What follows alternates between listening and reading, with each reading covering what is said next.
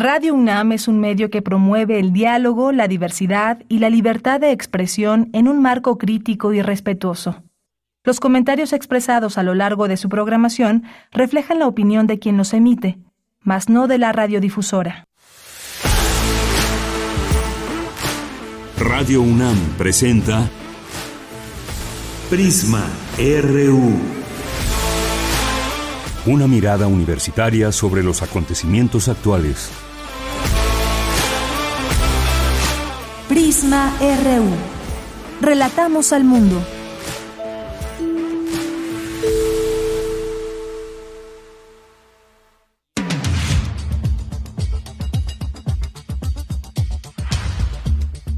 Muy buenas tardes, muchas gracias por acompañarnos aquí en Prisma RU. Estamos transmitiendo en vivo en el 96.1 de FM para todos ustedes que nos están sintonizando y siempre nuestro agradecimiento por esta escucha atenta, esta sintonía. Y hoy tendremos, como todos los días, varios temas que comentarles y que analizar. Uno de ellos, por supuesto, y ayer lo comentábamos una vez que se dio a conocer a través de un tuit, eh, Arturo Saldívar, todavía ministro de la Suprema Corte de Justicia de la Nación. Hoy pues se destaca, no acudió a la sesión de hoy, siendo que todavía pues falta este proceso que se debe de seguir para que pues finalmente deje de ser ministro. Le faltaba un año y todo esto pues qué lectura política pueda tener, eh, cuáles son, se supone, pues una razón grave por la cual puede dimitir al cargo. Lo estaremos platicando con el maestro Javier Contreras, maestro en Derecho y profesor de la Facultad de Derecho y de la Facultad de Estudios Superiores Acatlán. Un tema que sin duda pues merece la pena analizar, sobre todo hacia dónde ha enfilado sus pasos. Se publicó posteriormente una foto de él con Claudia Sheinbaum, la posteó Claudia Sheinbaum diciendo que se había reunido con el ministro Arturo Saldívar. Es la primera vez que pasa, quién más ha renunciado, en qué condiciones y más. Bueno, pues traeremos este tema a la mesa hoy. Vamos a platicar también de gobernanza de la inteligencia artificial, un tema central que aborda la revista Otros Diálogos del Colegio de México, un tema muy, muy interesante, cómo podemos entender la gobernanza y la inteligencia artificial, de qué trata, a qué se refiere y hacia dónde nos empuja todo ello. Bueno, pues vamos a tener esta plática también y una invitación al Club de Lectura China. Aquí estará con nosotros la doctora Radina Dimitrova, ella es sinóloga que estudia pues todo lo que tiene que ver con China. Ella es traductora de literatura en este idioma y docente de traducción chino-español de la Escuela Nacional de Lenguas, Lingüística y Traducción de la UNAM, la ENALT. Vamos a tener esa entrevista, vamos a tener también una eh, una entrevista con el maestro Jorge Alberto Lara Rivera. Él es especialista en temas de justicia y seguridad. El tema de Comisa Hong Kong droga en costales con logo de Segalmex. Esto qué repercusiones tiene para México? Ya se deslindó Segalmex y más, pero pues estamos hablando de una gran cantidad de droga que fue decomisada allá en Hong Kong proveniente de México. Tendremos hoy las secciones de sustenta, de ciencia real, tendremos también cultura, información información nacional e internacional. Así que, pues quédese con nosotros. No duden en escribirnos, en comentarnos lo que usted quiera en nuestras redes sociales, arroba Prisma RU en Twitter o X y en Facebook nos encuentran como Prisma RU. A nombre de todo el equipo, yo soy Deyanira Morán. Le doy la bienvenida a este espacio. De aquí a las 3 de la tarde estaremos juntos aquí con toda la información. Una con siete minutos y desde aquí relatamos al mundo.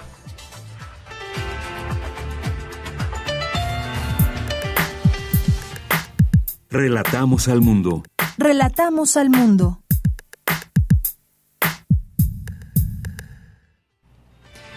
Y en este día, miércoles 8 de noviembre, la información universitaria, la UNAM y el Instituto Nacional de Bellas Artes y Literatura acuerdan conservar y restaurar murales universitarios. En la firma del convenio, el rector Enrique Raue habló de la estrecha colaboración entre ambas instituciones. En oposición a la paz negativa o la paz liberal que reproducen la violencia, se plantea la paz positiva estructural, cultural y directa, señaló Aurora González Granados de la Facultad de Estudios Superiores Zaragoza. En la información nacional, el ministro de la Suprema Corte de Justicia de la Nación, Arturo Saldívar, aseguró que no busca desempeñar un cargo público tras su salida de la Suprema Corte de Justicia de la Nación. Indicó que busca ser útil al movimiento de la Cuarta Transformación. Por su parte, el presidente Andrés Manuel López Obrador informó que aceptó la renuncia del ministro Arturo Saldívar y enviará al Senado de la República el oficio para que continúe en el proceso, en este proceso.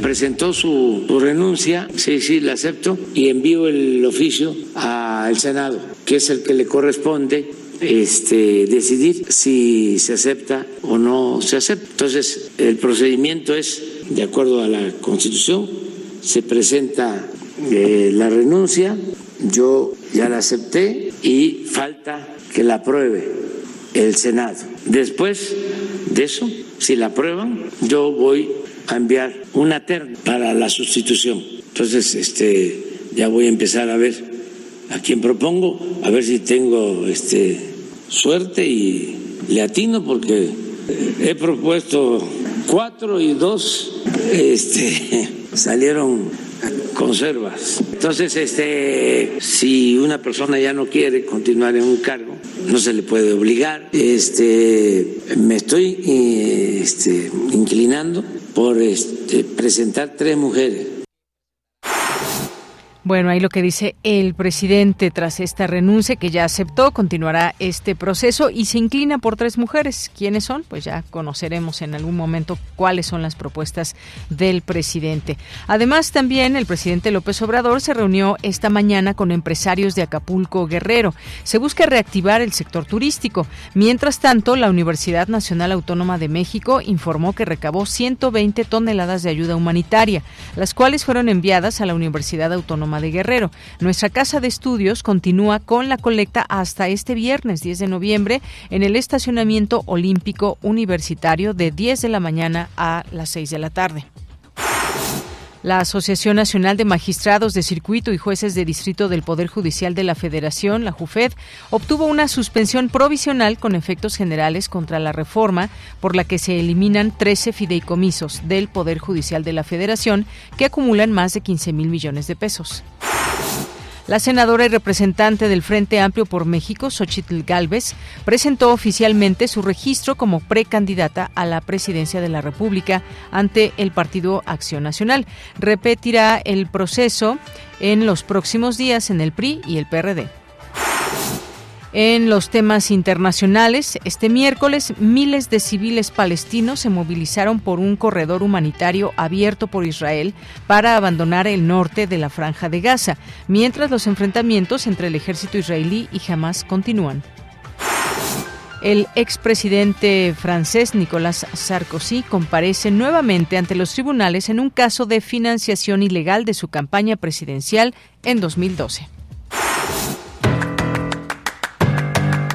Hoy en la UNAM, ¿qué hacer? ¿Qué escuchar?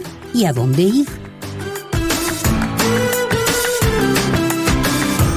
El Centro de Investigaciones Interdisciplinarias en Ciencias y Humanidades de la UNAM organiza la presentación del libro Identidades y Experiencias Emocionales de Hombres Gays en la Ciudad de México, coordinado por el doctor Leonardo Olivos. La cita es hoy, en punto de las 16 horas, en el auditorio de la Torre 2 de Humanidades, en Ciudad Universitaria. O sigue la transmisión en vivo a través de las redes sociales del Centro de Investigaciones Interdisciplinarias en Ciencias y Humanidades de la UNAM. Te recomendamos visitar la muestra Más allá de Rúbrica, exposición colectiva de los ilustradores que han participado en la revista Rúbrica de Radio UNAM. La exposición pretende ser muestra de dónde ha derivado el desarrollo profesional y la propuesta gráfica de dichos ilustradores en sus proyectos personales. La muestra gráfica Más allá de Rúbrica se encuentra disponible en el espacio expositivo de la Sala Julián Carrillo de Radio UNAM de lunes a viernes en un horario de 11 a 20 horas. Entrada es libre. La sala Julián Carrillo de Radio UNAM te invita a la proyección del largometraje He nacido, pero La familia Yoshi se traslada a vivir a un suburbio de Tokio para que el padre esté más cerca de su trabajo. Los dos hijos deben adaptarse a la nueva escuela, pero se encuentran con la hostilidad de un grupo de chicos. Asiste a la función que se llevará a cabo hoy, en punto de las 18 horas en la sala Julián Carrillo de Radio UNAM. La entrada es libre y el aforo limitado. Para Prisma RU, Daniel Olivares Aranda.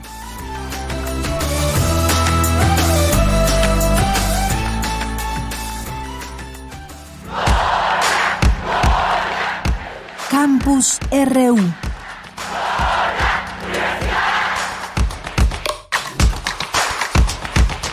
Bien, pues vamos a nuestro campus universitario de este día, miércoles 8 de noviembre. Y bueno, pues eh, voy a eh, permitirme leer esta nota de mi compañera Virginia Sánchez, eh, que estuvo en esta cobertura y bueno, pues por cuestiones de su voz me voy a permitir leer su información y dice lo siguiente, es importante no apostar por una paz negativa que se logra con el control social para contener la violencia directa, pero finalmente legitima la represión y la violencia, ni por una paz liberal que preserva la violencia estructural y cultural. En oposición a esto se propone la paz positiva, que es la ausencia de violencia acompañada de paz estructural, cultural y directa para satisfacer las necesidades humanas y alcanzar la autorrealización, lo cual establece el vínculo entre paz y justicia social.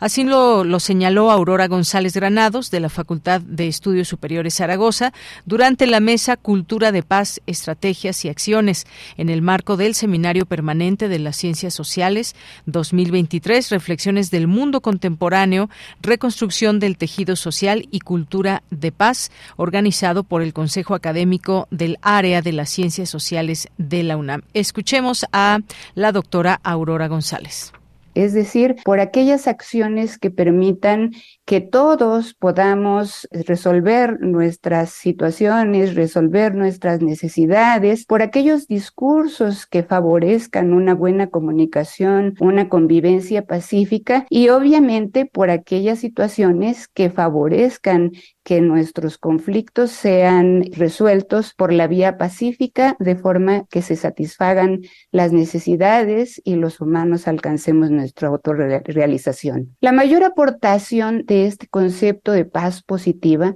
fue que por primera vez encontramos un vínculo entre estos dos conceptos la paz y la justicia social. Ya no se trata de una paz en la que puede prevalecer la injusticia, sino que aquí además tenemos que favorecer la justicia social. Por su parte, Eduardo Núñez Hernández, también de la FE Zaragoza, expuso la experiencia con el programa de intervención denominado El Aula Pacífica, relacionado con la cultura y la educación para la paz, para contrarrestar la violencia escolar en aulas de educación básica y como resultado se encontró que es posible fomentar diversos tipos de paz en un contexto microsocial por ejemplo, por medio de enseñarle a los niños a manejar sus conflictos, por medio de la enseñanza de la cooperación, por medio del fomento de diferentes valores, actitudes, por medio de que uno como figura de autoridad, pues también en algunas ocasiones tiene que disminuir esta brecha jerárquica que hay con las otras personas, ceder un poquito el protagonismo a los demás y esto mismo se puede replicar en, digamos, en diferentes ámbitos de nuestra vida. Yo me imagino a una familia capaz de fomentar la paz, en donde quizá el día de hoy tenemos diferentes actividades que realizar y nos ponemos de acuerdo entre todos para ver quién va a realizar qué actividad y de qué manera la va a realizar, en lugar de llegar a imponer diferentes tipos de actividades. Finalmente, Yadira Galvez, eh, Salvador de la Facultad de Ciencias Políticas y Sociales, señaló que a propósito de estrategias para la cultura y construcción de paz en nuestro país, desde 2017 se ha desarrollado un proyecto sobre desarme, desmovilización y reconstrucción, lo cual es importante en las localidades con niveles altos de violencia, pero debe ser acompañado con otro tipo de mecanismos que le den seguimiento y sostenibilidad a lo que está sucediendo en estas comunidades. Bien, pues agradezco esa información de mi compañera Vicky, que se mejore de su garganta. Nos vamos ahora con Cindy Pérez Ramírez. Relevante la participación de los medios de comunicación durante el proceso electoral. Vaya que sí. ¿Qué tal, Cindy? Muy buenas tardes. ¿Qué tal, Deyanira? Es un gusto saludarte. Muy buenas tardes. Los dueños de los medios de comunicación tienen que empezar a distinguir entre los derechos que representan y el modelo de negocio. Así lo dijo el maestro José Buendía, periodista y académico de la UNAM, durante el seminario organizado por la Facultad de Derecho, Derecho de las Telecomunicaciones, los medios y los procesos electorales. Tienen el ejemplo de, Salinas Pliego. Lo que hemos estado viendo de la campaña que emprende respecto de Acapulco es, francamente, deleznable. Utilizar un medio de comunicación para golpear a un gobierno porque tiene un problema, un litigio fiscal, es trocar el sentido del propio medio que dirige. Y aquí hay un problema de fondo y es los dueños de los medios tienen que saber distinguir ya de una vez por todas, porque además están en vías de, de veras de, pasar momentos muy difíciles, tienen que distinguir entre los derechos que representan y la propiedad del medio. Un medio no solo es un negocio, representan derechos. ¿Cuál? Derecho a la información. Por su parte, el académico de la Facultad de Derecho, Fernando Gesto Martínez Mansur, se refirió a la importancia de analizar los límites de la libertad de expresión en estos tiempos electorales. En estos temas, supongamos, en tema de redes sociales, las redes sociales no están reguladas por nuestro sistema electoral mexicano. Entonces, el tribunal ha dicho que son espacios libres de debate público. Sin embargo, creo que hay que hacer una revisión. Hay que hacer una revisión a nuestra normativa electoral en temas de libertad de expresión que es tan relevante y que si bien es cierto el Tribunal Electoral ha buscado emitir criterios que protejan y maximicen, todavía no tenemos certeza sobre estos límites. Habría que revisar si los límites, supongamos a funcionarios públicos, actores políticos, ya nos rebasaron. ¿Ustedes creen que ha habido actos anticipados de campaña o no? Deyanira, este fue el reporte en el que los especialistas coincidieron que los medios de comunicación juegan un papel fundamental y como una caja de resonancia en materia de campañas electorales. Esta es la información. Bien, Cindy, muchas gracias y buenas tardes. Muy buenas tardes.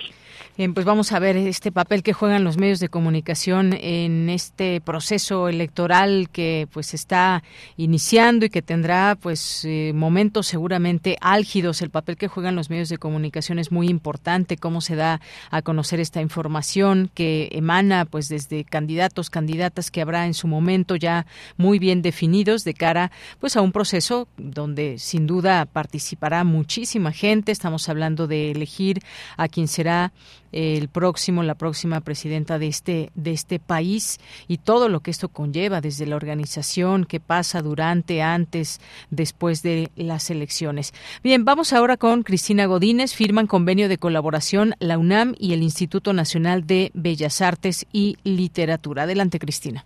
Buenas tardes, Deyanira. Un saludo para ti y para el auditorio de Prisma RU. La UNAM y el IMBAL signaron este convenio, cuyo propósito es conservar y restaurar 73 murales que forman parte del patrimonio universitario. 14 se ubican en el campus central de Ciudad Universitaria y 59 fuera. Entre ellos destacan las fechas en la historia de México, el derecho a la cultura de David Alfalo Siqueiros, la universidad, la familia y el deporte en México de Diego Rivera o escudo universitario de Jean Charlotte. El rector Enrique Graue expuso que el convenio reafirma la colaboración entre ambas instituciones. Yo soy un convencido, y así lo he expresado muchas veces, que por más que nos empeñemos o que una universidad se empeñe en formar competencias específicas en las distintas disciplinas, nada sería posible si no se tiene una formación humanística completa. Por su parte, la titular del IMBAL, Lucina Jiménez, dijo que el acuerdo simboliza la suma de esfuerzos entre dos instituciones emblemáticas del país que tienen en común ser responsables de la preservación y resguardo de la memoria artística de México. La Universidad Nacional Autónoma de México es una de las universidades que mayor impulso ha recibido a lo largo de su historia eh, y que mayor impulso ha dado a lo largo de su historia a la creación artística. De Yanira, el documento con vigencia hasta el 30 de noviembre de 2026 podrá prorrogarse previa evaluación y también establece la cooperación y coproducción de proyectos de restauración, así como la identificación y validación de buenas prácticas para la preservación, conservación y restauración. Este es mi reporte. Buenas tardes. Gracias, Cristina. Buenas tardes. Continuamos. Tu opinión es muy importante. Escríbenos al correo electrónico prisma.radiounam@gmail.com. Bien, continuamos, es la una de la tarde con 22 minutos y vamos a pasar a este tema que, como mencioné hace un momento, desde ayer empezamos a, comentar y que tiene que ver con la renuncia del el ministro Arturo Saldívar, que presentó una carta, una carta renuncia al presidente López Obrador para separarse como ministro de la Suprema Corte de Justicia de la Nación. Y como sabemos, pues se debe exponer una causa grave para que no se termine el periodo de 15 años de un ministro y en este caso, pues bueno, él ya eh, queda más que claro que estará en el equipo de Claudia Sheinbaum para seguir trabajando por lo que él ha llamado la transformación. Digo, no la menciona en su carta, ni mucho menos, pero después se postó esta fotografía donde están juntos y pues bueno, ahí eh, seguirá trabajando por este, o va a trabajar por este proyecto, se sumaría a estas filas. Platiquemos del tema, esta lectura política que hay que darle también a las cosas y que hay, existe, por supuesto. Eh, está en la línea telefónica el maestro Javier Contreras maestro en Derecho, profesor de la Facultad de Derecho y de la Facultad de Estudios Superiores Acatlán. ¿Cómo estás, Javier? Muy buenas tardes.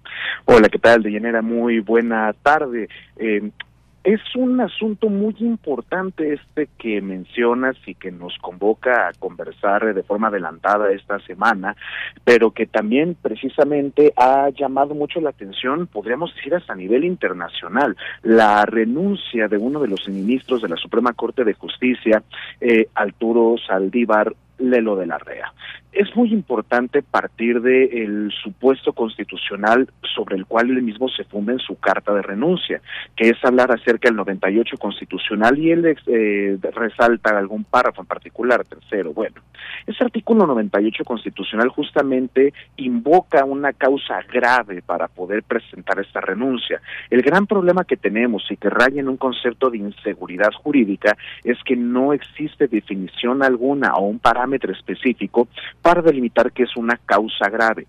Quiero ser claro con esto. No pretendo justificar la postura del ministro todavía.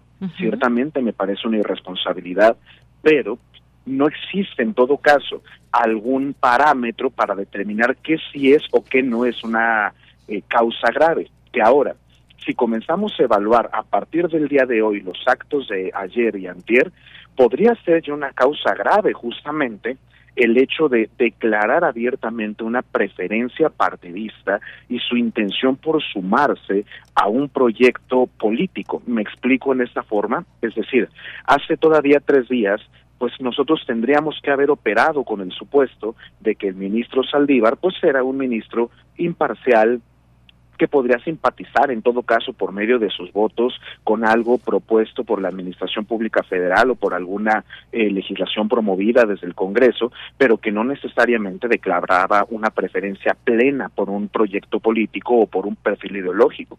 Ayer con lo que se publicó de esta fotografía con la doctora Claudia Sheinbaum, pues vemos ya cómo se decanta este personaje de la vida pública y lo que resultaría o se antoja de mayor gravedad es que la fotografía se presume que fue tomada un día antes, es decir, con esto se eh, caería una mascarada respecto de la imparcialidad a la cual están obligados los ministros, las ministras, para operar como integrantes de la Suprema Corte de Justicia. Quizás desde esa perspectiva justamente se podría eh, encauzar la famosa causa grave, no obstante, no deja de verse complicado eh, en el escenario político mexicano. Creo que es algo eh, lamentable en muchos niveles, cuando menos en tanto la afectación al orden constitucional mexicano, eh, pero pues para gustos colores. El problema todavía recae en que el Senado no ha aprobado la renuncia, es decir, el presidente ya aceptó la renuncia del todavía ministro, y hay que decirlo fuerte y claro, todavía ministro, y el hombre está operando ya como si fuera gente libre, como si fuera una ciudadano, ciudadano como tú y como yo, y no es así. Hasta que ese Senado de la República no ratifique la renuncia aceptada por el presidente, ese señor sigue siendo ministro de la Suprema Corte y está actuando en contra de los principios que juró defender, entre ellos la Constitución, y por supuesto podría ser hasta una causal grave de responsabilidad que le podría inhabilitar para el ejercicio de futuros cargos públicos. Bien, Javier. Eh, incluso hoy la jornada hoy destaca, dice, ¿cuál es, en su rayuela de hoy, dice, ¿cuál es la cuestión grave, lo pone entre comillas, que lo hizo renunciar ministro Saldívar? Le pregunta. Y bueno, fíjate, yo me preguntaba si hay algún eh, antecedente en torno a alguna renuncia de algún ministro de la Suprema Corte de Justicia de la Nación. Y bueno, pues obviamente nos viene a la mente Eduardo Medina Mora, que lo hizo en 2019, cuando ya estaba este gobierno que presentó su renuncia al cargo, eh, para el cual todavía le quedaban 11 años más del, del periodo de 15 años para el que fue electo por el Senado en el año 2015.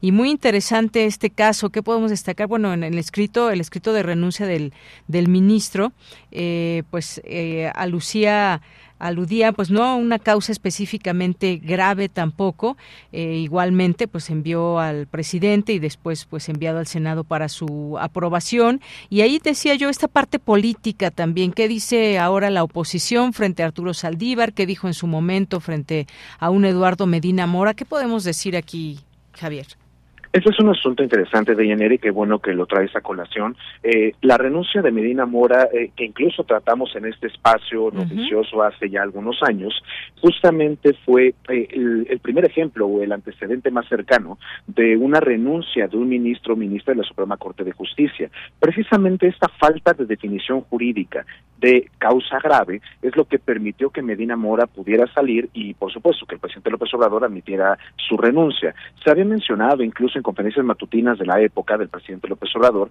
que él suponía sin este, afirmar del todo, que tenía que ver con las causas que parecía que la Fiscalía General de la República quería comenzar a promover en su contra respecto de ciertas transferencias de dinero que se presumían ilícitas. Entonces, pues, se ha determinado en realidad hace poco que la Fiscalía no iba a ejercer acción penal alguna en contra de Medina Mora, por supuesto varios años después de su renuncia como eh, ministro de la Suprema Corte de Justicia, pero es aquí donde se estableció una suerte de precedente en el Senado. Cuando el presidente acepta la renuncia de Medina Y manda la renuncia al Senado para esta ratificación de la renuncia, el Senado nunca convocó a Medina Mora ni tampoco hubo un debate muchísimo más álgido, lo que asienta un precedente o abre una carretera para eh, Arturo Saldívar, primero, para no presentarse ante el Senado a explicar el porqué de su renuncia y que se pueda aprobar con cierta facilidad, toda vez que tampoco hay un procedimiento constitucionalmente eh, reconocido, bien delimitado, para esta aceptación por parte del Senado. En un principio jurídico, nosotros tendremos que decir que el Senado debe exigir las mismas garantías jurídicas, o mejor dicho, cumplir con las mismas obligaciones constitucionales que cuando nombra una ministra o ministro de la Suprema Corte, es decir, tendrían que nombrarlo con la eh, con dos terceras partes de los miembros presentes del Senado en votación en el Pleno. En este caso, se tendría que ocupar la misma mayoría legislativa para admitir la renuncia. Sin embargo, esto no ocurrió así en el caso de Eduardo Medina Mora, por lo que muy posiblemente tampoco ocurre en el caso de Arturo Saldívar y va a estar una mayoría simple en el Senado, como la tiene ya Morena y aliados, para admitir esta renuncia en el Senado de la República. E incluso para abonar a esta última parte del estudio jurídico, pensar en esto. La, el propio artículo ante la renuncia de un ministro o ministra y la propia Constitución contemplan que el presidente podrá enviar una terna, como se hace constitucionalmente, para nombrar a la persona que va a ocupar el asiento vacante que deja Arturo Saldívar. Sin embargo, si el Senado no admite esta terna, el presidente podrá presentar una segunda.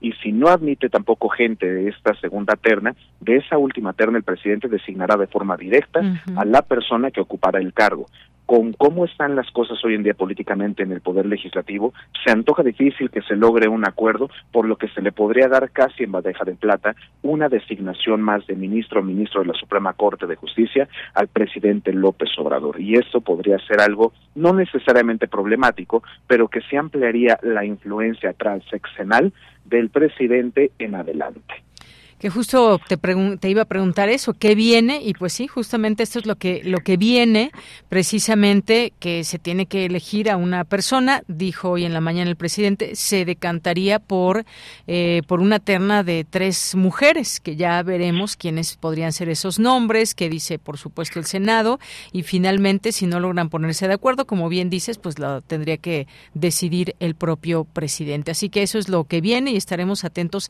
a nombres. ¿Y qué te parece? También esta parte pues muy política que se da con este manejo y en las opiniones que hay desde la oposición, desde los grupos afines al gobierno y demás, y recordando esto de, de Medina Mora, porque entre las cosas que se deslizaban, digo, no había en ese momento se, se había dicho que era un hecho inédito eh, en la etapa contemporánea de la Suprema Corte y que no se aducían en aquella carta razones específicas para, para explicar su decisión, pero entre otras, entre algunas se deslizó esta idea de que pues había investigaciones que autoridades nacionales y extranjeras habían hecho en cuanto a sus recursos financieros de Eduardo Medina Mora y a transferencias millonarias realizadas en bancos de varios países de los cuales eh, pues se dio cuenta en su momento que eso era pues una situación que pues no a no pocos los dejó con los ojos más abiertos en torno a qué podía o qué había en torno a la figura de Eduardo Medina Mora y su renuncia, Javier. Efectivamente, Deyanira, como lo comenzábamos hace unos minutos, el caso de Medina Mora fue esta primera renuncia en este tiempo contemporáneo de la Suprema Corte de Justicia y precisamente dejó este precedente en el cual ahora Arturo Saldívar podría escudarse. Sobre los comentarios de la oposición o en su caso de eh, la alianza oficialista en el Poder Legislativo, pues vemos algunos, eh, algunas campanas al vuelo, aplausos por recibir a un, eh, algunas comillas, eminente constitucionalista en las filas del proyecto proyecto de la doctora Claudia Sheinbaum, pero que me parece en todo caso un error político también por parte del equipo de Claudia Sheinbaum al aceptar esta incorporación de forma pública y tan abierta. Recordemos también que el, todavía ministro eh, no podría aceptar una responsabilidad pública, al menos no en el gabinete federal de Claudia Sheinbaum, en dado caso que se convierta en presidenta, puesto que así se lo prohíbe también en la propia función que todavía desempeña como ministro de la Suprema Corte de Justicia, al menos durante dos años. Entonces también tendríamos que pensar qué clase de función o papel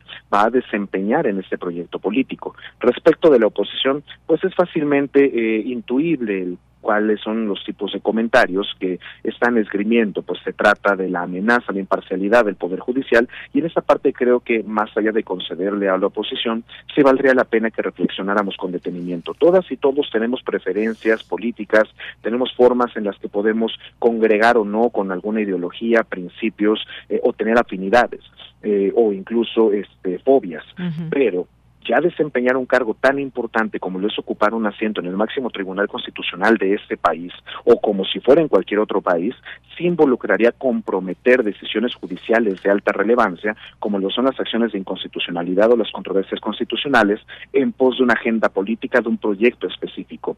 Eso me parece que no abona ninguna transformación en ninguna perspectiva política y más bien debilita el Estado democrático y constitucional de derecho atención a ello porque podríamos enfrentar eventos así más adelante. Bien, oye, y pues por último está este tema, bien vale la pena, me parece recordar, pues momentos álgidos que tuvo el propio Arturo Saldívar ahí en la Suprema Corte. Él hay que recordar, pues que señaló que pues eh, fue amenazado de muerte y, pues tuvo también ahí unos roces o situaciones con el expresidente Felipe Calderón. Eh, Arturo Saldívar, en ese entonces ministro presidente de la Suprema Corte, pues aseguró que Felipe Calderón sabía en tiempo real de amenazas que, que había sufrido cuando pues le correspondió analizar el caso de Florence Cassé, eh, eso entre algunas cosas y también estuvo pues el de la guardería ABC que también desde la Suprema se hicieron trabajos para pues eh, saber realmente quién podía tener responsabilidades y él pues eh, señaló incluso en un texto que fue un tanto coaccionado por Felipe Calderón de querer pues limpiar la figura de una familiar de su esposa Margarita Zavala. Hay que pues me parece importante recordar momentos álgidos que ha vivido, eh, pues el todavía, como dices, ministro Arturo Saldívar. Es correcto, querida Deyanira. No obstante, yo quisiera fijarme en algunos otros momentos igualmente álgidos de la historia en el Tribunal Constitucional Mexicano de Arturo Saldívar, como podría ser la falta de proactividad en agendar asuntos de importancia para el Pleno de la Suprema Corte de Justicia, como la discusión respecto de la transición de la Guardia nacional de la Secretaría de Seguridad Ciudadana eh, y de Protección y Seguridad Ciudadana a la Secretaría de la Defensa y otros varios casos que no se terminaron por resolver, al menos no durante el tiempo de su presidencia, que es quien decide cómo se agendan y cómo se discuten estos temas en el Pleno de la Suprema Corte de Justicia. Creo que Arturo Saldívar se le podría responder como muchos abogados hasta juizacheros lo llegan a hacer. Bueno, pues si sufre amenazas, que vaya y denuncie sobre todo como un eminente constitucionalista, como a pesar de todo me parece que lo es. Creo firmemente que esto se trata de una irresponsabilidad, no obstante, ojalá la aproveche en todo caso al exministro, pero que no sea a costo de la estabilidad democrática y constitucional del Estado mexicano. Si esas amenazas existieron, que mira que Felipe Calderón para nada es un santo de mi devoción, al contrario, me parece un tipo de lesnable por haber iniciado la guerra contra las drogas en este país, me pare contra el narcotráfico particularmente. Me parece eh, una estrategia, en todo caso, de Arturo Saldívar, hablar de este tipo de cosas, incluso estando en el pináculo de su poder como ministro presidente de la Suprema Corte de Justicia. Tiempo al tiempo, veremos ahora desde qué derroteros llega a trabajar o si eventualmente se convierte en un alto mando, no solamente el gobierno de Claudia Sheinbaum, sino tal vez desde algún despacho constitucionalmente autónomo, Fiscalía General de la República tal vez. Muy bien, bueno, pues veremos también, hay reglamentos o hay reglas claras en todo esto, si ya viene con ese antecedente como ministro, qué puede o qué no puede hacer. Y pues sí, siempre nos queda de pronto como ciudadanos esta duda, la Suprema Corte de Justicia de la Nación provee de justicia o hay intereses también que se mueven en el Poder Judicial de la Federación. Bueno, creo que ahora también tenemos varios casos que analizar y sobre todo este enfrentamiento que ha habido entre el Poder Judicial y el Ejecutivo pero bueno, un tema que ahí está, no queremos pasar de largo, sino quedarnos a analizar un poco lo que puede significar esta, esta eh, carta que presentó, esta renuncia, y veremos lo que sucede en próximos días y finalmente quién ocupa ese asiento tan importante en la Suprema Corte. Pues muchísimas gracias, Javier, como siempre. Muchísimas gracias, Yanira. Saludos para todo nuestro amado auditorio. Nos escuchamos el viernes, por cierto.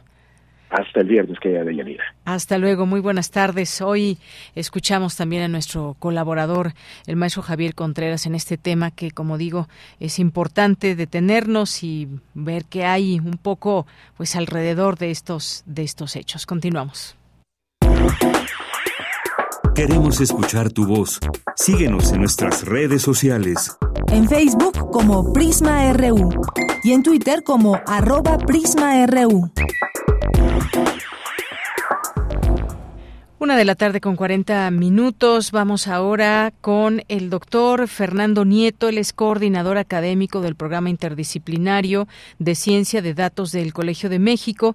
Es especialista en administración pública, gobernanza, corrupción, burocracia y transparencia en el gobierno y colaboró en el número de la revista Diálogos del Colegio de México. En este aspecto vamos a hablar de la gobernanza de la inteligencia artificial. ¿Qué tal, doctor Fernando? Fernando, muy buenas tardes. Hola, Deyanira, muy buenas tardes. Eh, muchas gracias por la invitación a tu espacio.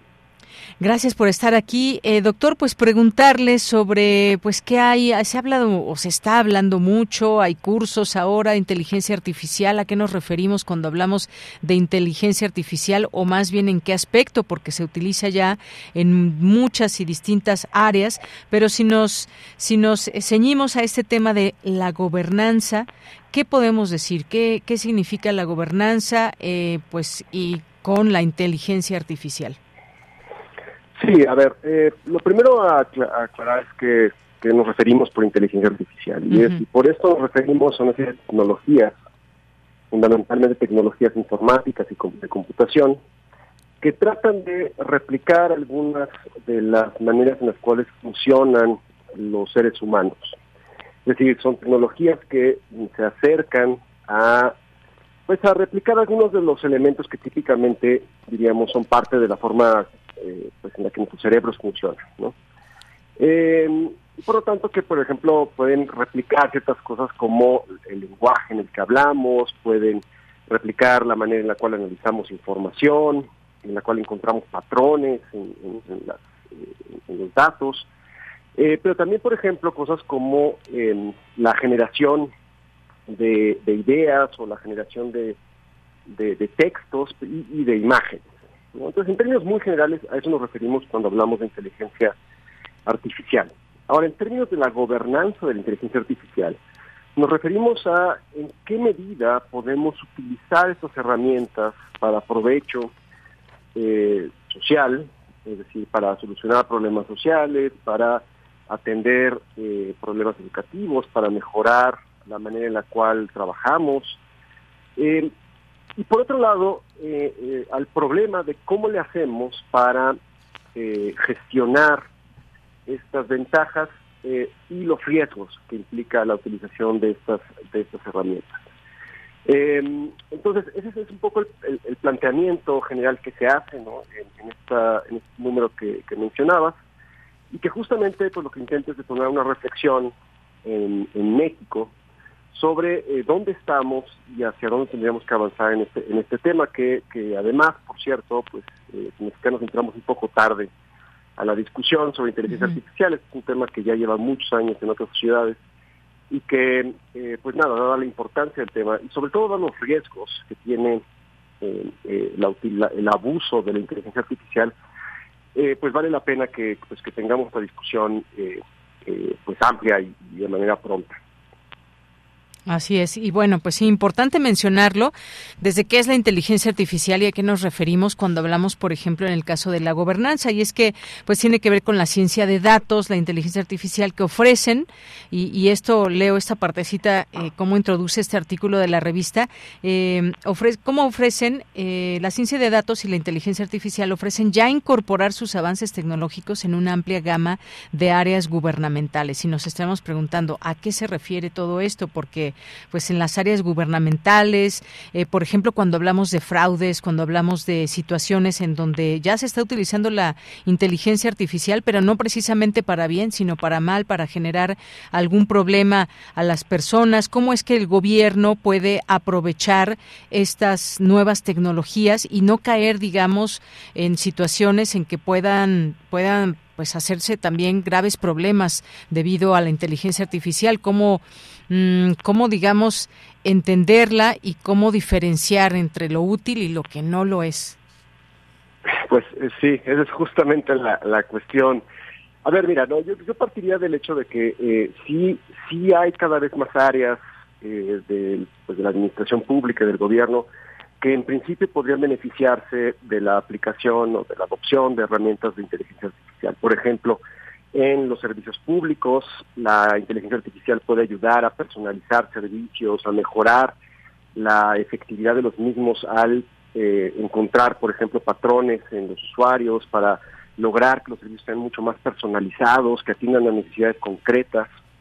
Eh, puede ayudar también a la comunicación entre la ciudadanía y el gobierno, por ejemplo, a través de la creación de chatbots y otra serie de de, de, vías de acceso que, por ejemplo, no tienen restricciones en tiempo, si no, tienes, no necesitas tener a un servidor público del otro lado, como que tienes una máquina, eh, que además, por cierto, pues no eh, puede hablar distintos idiomas. Entonces, por ejemplo, pues eso también puede ser una ventaja para aquellas personas que, por ejemplo, no hablan español.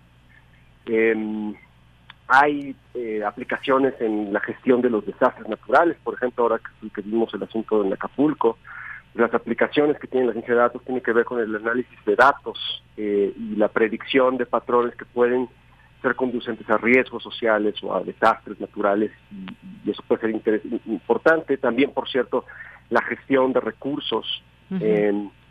también tiene aplicaciones en términos en, temas de anticorrupción. Eh, eh, por ejemplo, es muy difícil analizar todos los contratos y toda la facturación que lleva un gobierno. Estamos hablando de millones y millones de contratos y de datos. La inteligencia artificial puede asistir para encontrar patrones, para encontrar focos rojos eh, y localizar contratos que sean, eh, pues digamos, que sean riesgosos en términos de integridad pública. Eh, nos puede ayudar también, por ejemplo, a encontrar patrones de crecimiento irregular del patrimonio de los servidores públicos. Y en este caso nos puede también ayudar a encontrar eh, pues problemas de corrupción en ese sentido. yo creo que hay, un montón de, aplicaciones eh, en el ámbito gubernamental y en las políticas públicas que nacen de estas de, estas tecnologías. Ahora, eh, también es cierto, sin embargo, que pues no todo es jauja y que y que sí puede haber, pues por un lado puede haber abusos de la inteligencia artificial, ya lo hemos visto por, por ahora, por ejemplo, en términos políticos, en términos electorales, ¿no? De la, esta creación de noticias falsas o incluso ahora se discutió un asunto de unos audios, por ejemplo, ¿no? Si eran o no un, tema de, de, habían sido generados artificialmente.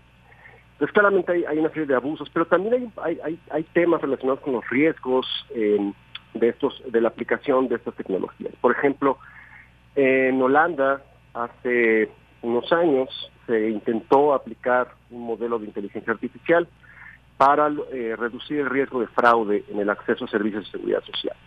Y lo que terminó pasando es que el modelo falló y entonces eh, pues muchísima gente fue sancionada, hubo multas millonarias que llevaron a la gente a la, por debajo de la línea de pobreza, eh, familias de las cuales los servicios de seguridad social les retiraron a sus hijos, suicidios, en fin, una serie de barbaridades que sucedieron justamente porque se aplicó este, esta tecnología de manera irresponsable. Entonces, claramente ahí el, problema que enfrentamos en términos de gobernanza de estas cosas, de la aplicación de las tecnologías a los ámbitos gubernamentales, tiene que ver con cuáles son los criterios que, vamos a utilizar y defender. Porque lo cierto también es que estas tecnologías están aquí para quedarse. Es decir, no, no creo que nos haga ningún favor eh, partir de, una, de un supuesto de ingenuidad de que todas las cosas van a desaparecer. No, esto va a quedar aquí y se va a profundizar. Entonces yo creo que ahí es importante reflexionar sobre cuáles serían esos criterios básicos ¿no? con los cuales podemos eh, avanzar en el desarrollo y en la aplicación de estas de estas tecnologías de déjame te menciono tres que me parecen eh, fundamentales digamos como básicos como una especie de piso mínimo. El primero tiene que ver con transparencia.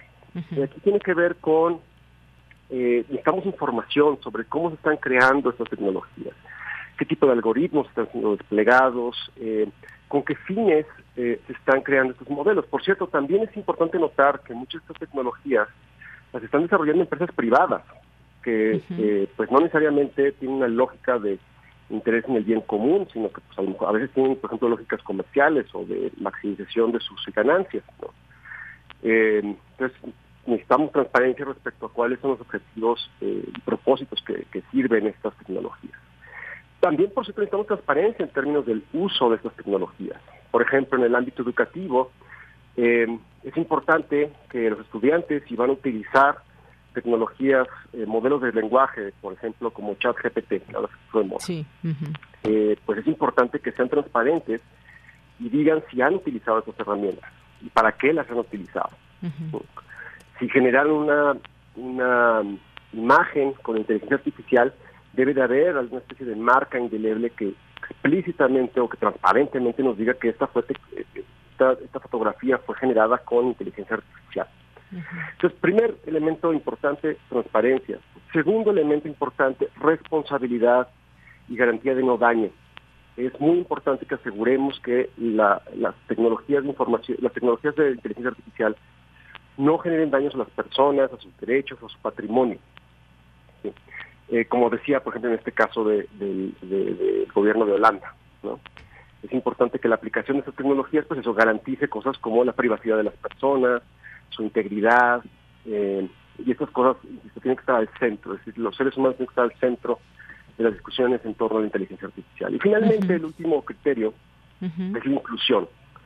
Eh, necesitamos encontrar la manera en la cual estas tecnologías cada vez sean aprovechables por un público mayor, eh, que cada vez tengan menos sesgos.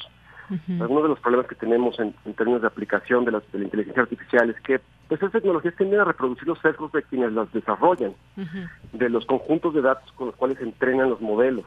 Entonces, por ejemplo, hay tecnologías de detección de eh, actividad criminal que tienen estar sesgadas en contra de personas racializadas o personas de ciertos estratos socioeconómicos.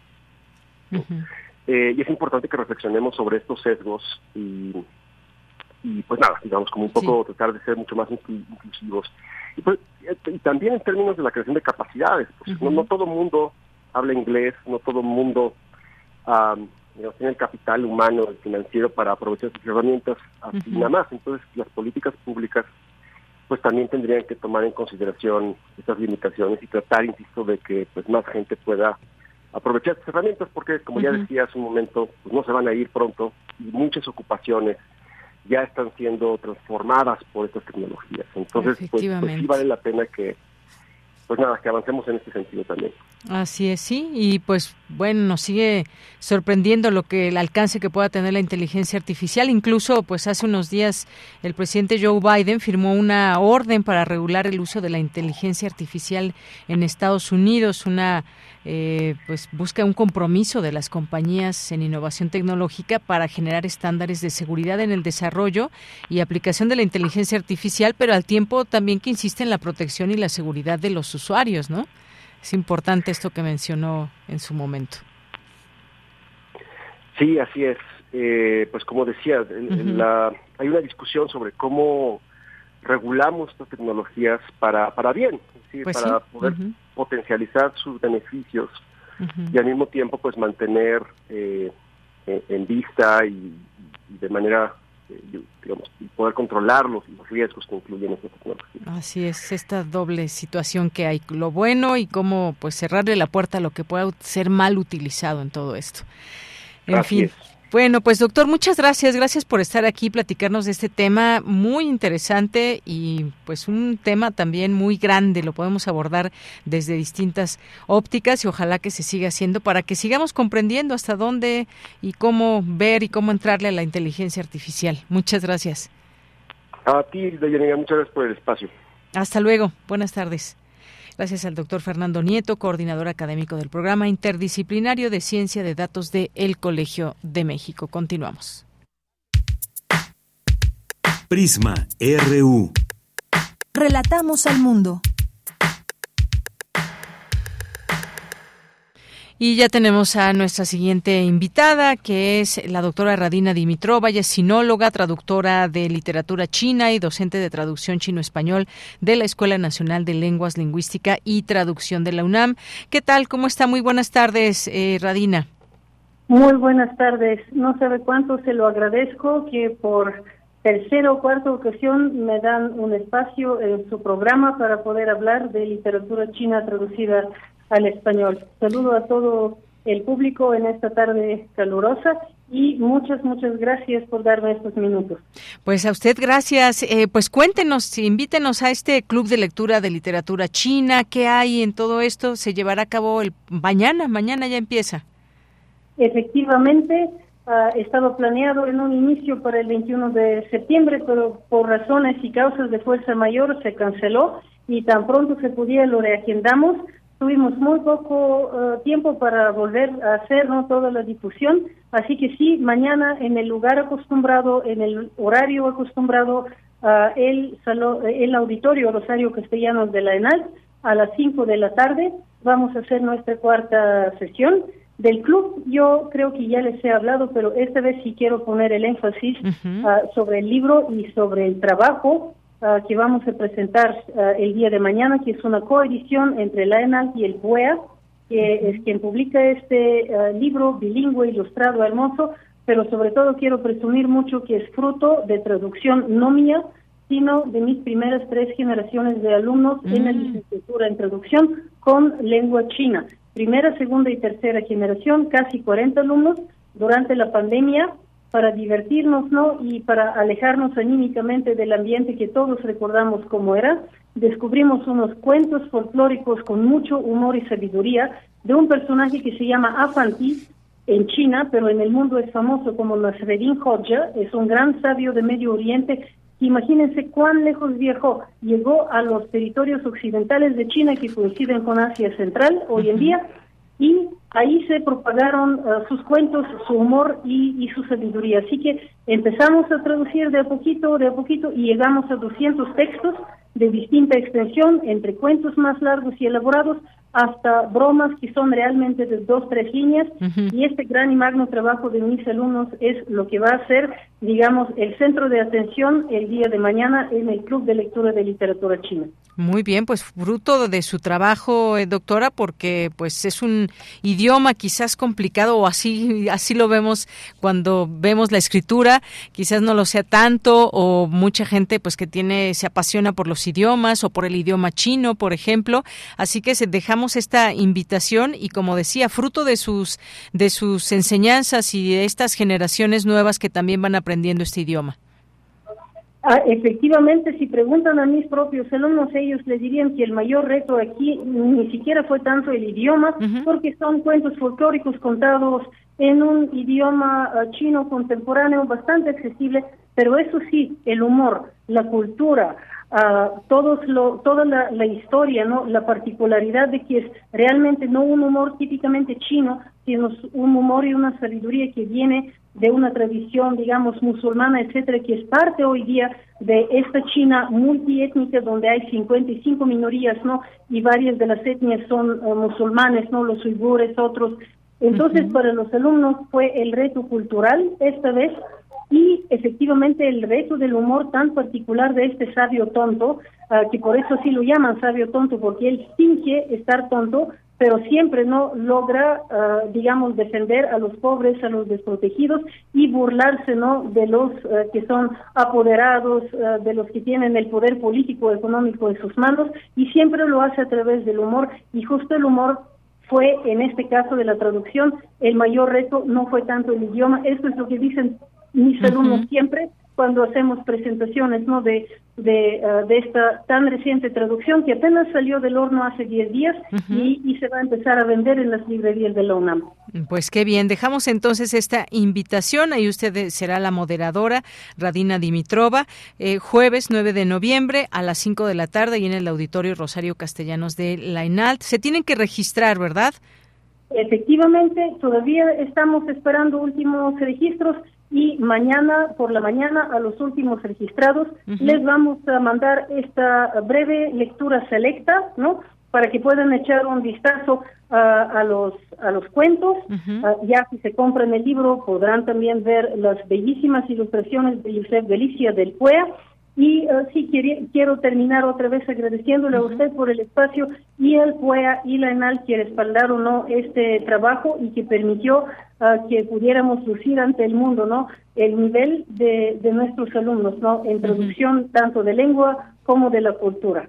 Claro que sí. Bueno, pues ya se nos acabó el tiempo. Solamente, si usted quiere, solamente aquí no escuchamos muchos otros idiomas, que se pueda despedir en chino y luego nos dice qué dijo en español. Ok. Todos ustedes los veo mañana. Muy bien, pues muchísimas gracias, doctora, que esté muy bien y que tenga mucho éxito este club de lectura. Muchas gracias y suerte al programa. Gracias, hasta luego, buenas tardes. Hasta luego. Fue la doctora Radina Dimitrova, sinóloga, es decir, que tiene que ver con todo este estudio de la cultura china y es traductora de literatura china y docente de traducción chino-español de la Escuela Nacional de Lenguas, Lingüística y Traducción de la UNAM, la ENALT. Con esto llegamos a las 2 de la tarde, regresamos a la segunda hora de Prisma RU. Prisma RU. Relatamos al mundo.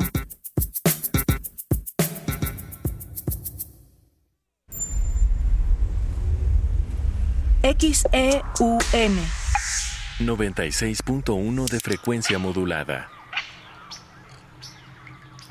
860 de amplitud modulada.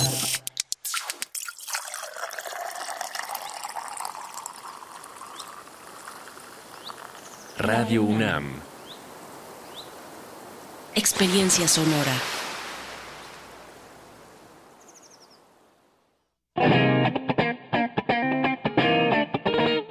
Este es el sitio donde se intersecta toda la música. Toda.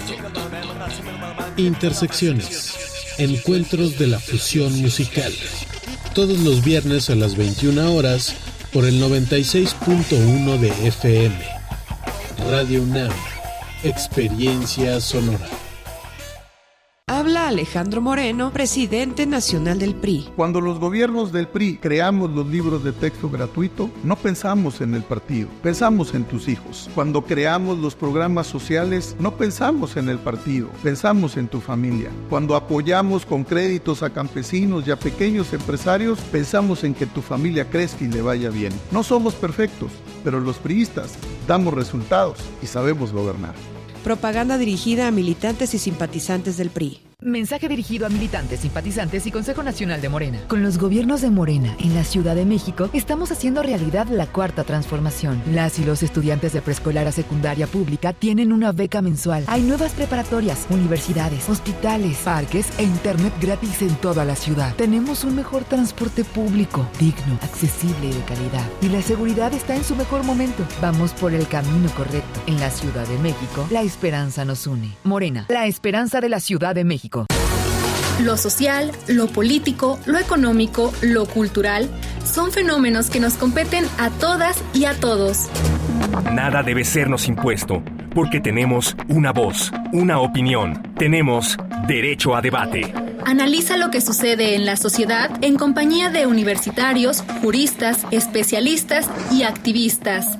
Con Diego Guerrero, los martes a las 16 horas por Radio UNAM. Experiencia Sonora. Nos prometieron una ciudad de vanguardia y nos dieron puro cuento. Dicen que apoyan a las mujeres, pero cerraron las estancias infantiles. Prometieron una ciudad más segura, pero la violencia de género sigue aumentando. Pero ahora sí, se les va a acabar el cuento. Nuestra ciudad nos necesita. Sé parte de la solución. PAN.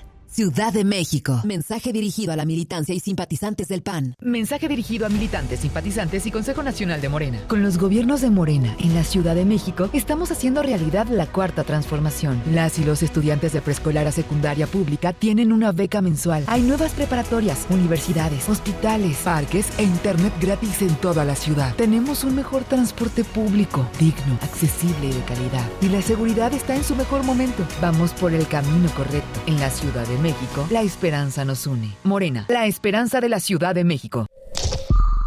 Es muy tedioso hacer siempre lo mismo. No dejes que el aburrimiento apague tu imaginación. Escucha Escaparate 961 con los eventos culturales del momento. Viernes a las 15:15 horas por Radio UNAM. Entretenimiento y cultura. Radio UNAM. Experiencia sonora.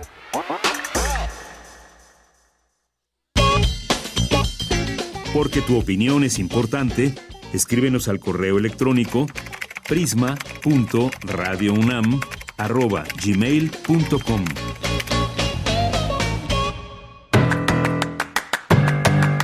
Mañana en la UNAM, ¿qué hacer? ¿Qué escuchar? ¿Y a dónde ir? La Facultad de Ciencias Políticas y Sociales de la UNAM organiza el seminario Actores del Diseño y la Ejecución Política Exterior de México en el siglo XX, coordinado por la doctora Virginia Valdivia. La cita es el 9 y 10 de noviembre, de 10 a 15 horas, en la sala Lucio Mendieta de la Facultad de Ciencias Políticas y Sociales de la UNAM. Mañana inicia el cuarto encuentro internacional Infancias y Adolescencias Libres y Diversas, Cartografías del Porvenir, hacia Nuevos Horizontes, organizado por la Cátedra José Emilio Pacheco de Fomento a la Lectura de la UNAM. Este encuentro se llevará a cabo del 9 al 11 de noviembre en los diversos espacios del Centro Cultural Universitario. Consulta la programación completa en el sitio oficial catedrapacheco.unam.mx.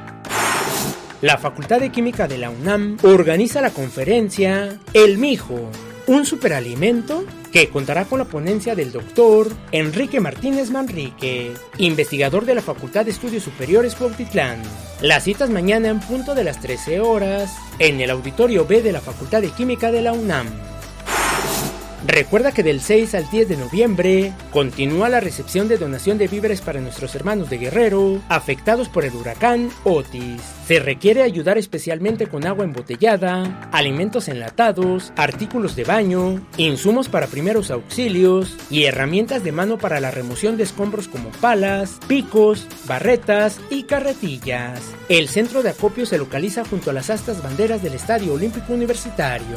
Recuerda, nuestros hermanos de Guerrero nos necesitan. Para Prisma RU, Daniel Olivares Aranda.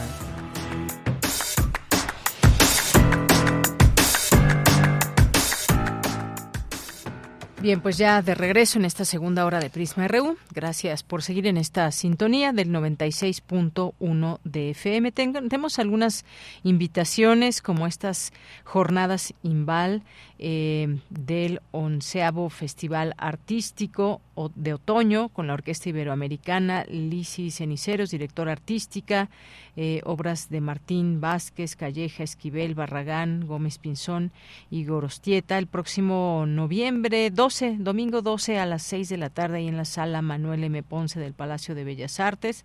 Y bueno, pues una invitación aquí que por cierto nos hace llegar Margarita Castillo y también otra invitación que pues bueno tomorrow se requiere que se registren en alguna de las mesas de su interés. Y me refiero a este encuentro de solidaridad con Palestina el próximo 11 de noviembre en la Ciudad de México a las 10.30 una conferencia magistral del embajador de Palestina en México Mohamed Sadat. Ojalá que podamos platicar pronto con, con él con el, el embajador de Palestina en México. A las 12 un encuentro de construcción del plan de acción para exigir alto al genocidio. Y bueno estas actividades que tendrán lugar en el auditorio Ernesto Velasco Torres del Sindicato Mexicano de Electricistas en Avenida Insurgentes en el centro número 98 en la colonia tabacalera en la Ciudad de México. Así que bueno, pues aquí está esta información también para que puedan registrarse. Lo vamos a ahí a compartir también en nuestras redes sociales, como igual ya lo hicimos también con esta invitación que nos dejó la doctora Radina Dimitrova para este club de lectura eh, chino y que ya está también en nuestras redes sociales. Son algunas de las invitaciones que aquí vamos conociendo, que nos van haciendo llegar y que les dejamos por si acaso son de su interés. Y bueno, es momento también de mandar saludos a quienes nos escuchan y también nos escriben a través de nuestras redes sociales. Así que, pues saludos, saludos a quienes llevan esta cuenta y a todos quienes trabajan en la Coordinación Universitaria para la Sustentabilidad.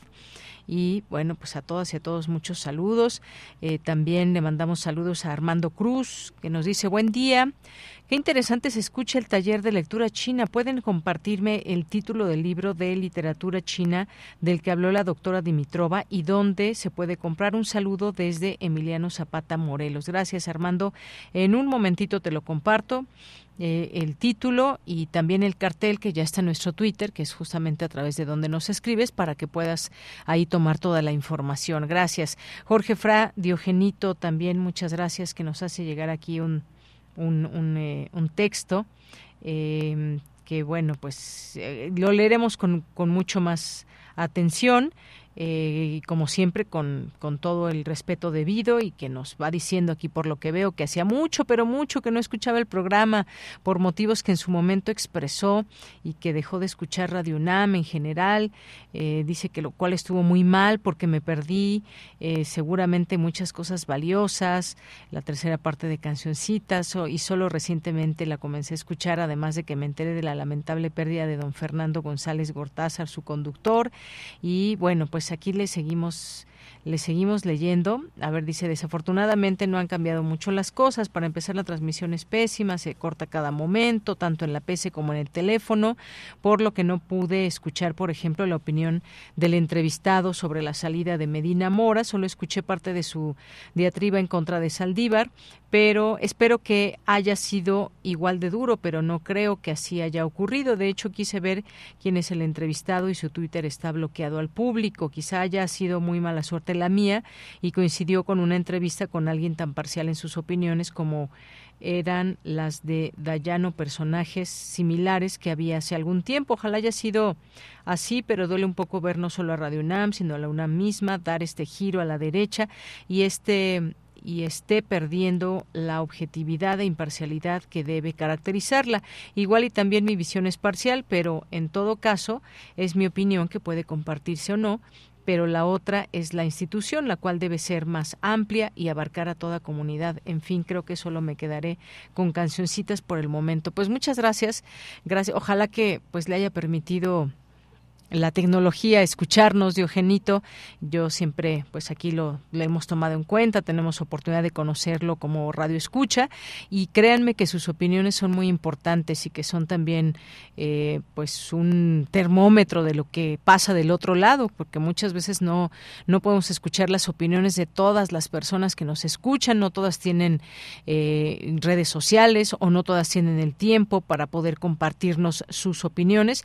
Y muchas, muchas gracias gracias. Diogenito por los por los comentarios. Tratamos de, hacer y yo hablo por este espacio que es donde me toca estar, pues tratarlo de hacer de manera equitativa, opiniones que a veces con las cuales podemos coincidir, otras no, o que pues parece que llevan más una voz eh, o coinciden más con la oposición en México o coinciden más con la voz de del gobierno, en fin, de todo tenemos un poco en este espacio que tratamos, tratamos de verdad con todo con toda nuestra energía que sea un espacio plural. Muchas gracias por sus comentarios que dije los voy a leer después, pero ya terminé, mire, mira, leyéndolos al aire. Rebeca Vega también muchos saludos. Gracias eh, también por aquí que nos escribe Lorenzo Sánchez. Nos dice, considero que el ministro Arturo Saldívar es lo mejor de la Corte, que la mayoría de la población no ve con buenos ojos. Un abrazo. Gracias por su comentario. Rosario Durán dice, para mí está demostrado que la injerencia de AMLO está demostrada si llega a ganar Sheinbaum. Gracias. César Soto. La renuncia presentada por Arturo Saldívar deben evaluar la circunstancia de la causa de separación definitiva y la libertad individual. Es un derecho fundamental antes de analizar causas graves para la decisión del Ejecutivo y aprobación del Senado. Gracias también aquí a Javier Flores. Dice, al final la inteligencia artificial es manipulada y creada por humanos y se presta para una mala manipulación de esta tecnología. Jorge Morán Guzmán, propongo hablar sobre todos los aspectos de la y afecta que afecta la inteligencia artificial en lo social, político, ambiental, educativo, militar, seguridad, ciencia, tecnología, empresarial, salud, entre otros, ya que esto está acelerando su desarrollo. Gracias. Rosario Durán nos manda aquí muchos saludos. Gracias por, eh, por este GIF. Muchas gracias, Rosario. Un abrazo. Valeria también, que nos escribe por aquí, Juan Stack, Jorge Morán Guzmán, excelente noticia, la colaboración UNAM-IMBA, vigilemos se obtengan buenos resultados, nos dice por aquí también. Nos pregunta, ¿estaremos condenados a vivir siempre con odio, violencia? Propongo hablar sobre este punto con más amplitud. Gracias. Voy a, vamos a hacer una lista de todas sus propuestas, Jorge, que además son, son muy buenas. Saludos a mitad de semana para Deyanira, equipo de Prisma Radio e Internautas. Roberto Abad, a las 2.40 voy a estar hablando con Tamara Quirós en Prisma RU sobre el hombre crucigrama. Si tienen chance, préndanle a la radio y bueno, pues aquí esperamos esta entrevista. Roberto Abad, muchos saludos y su libro El hombre crucigrama.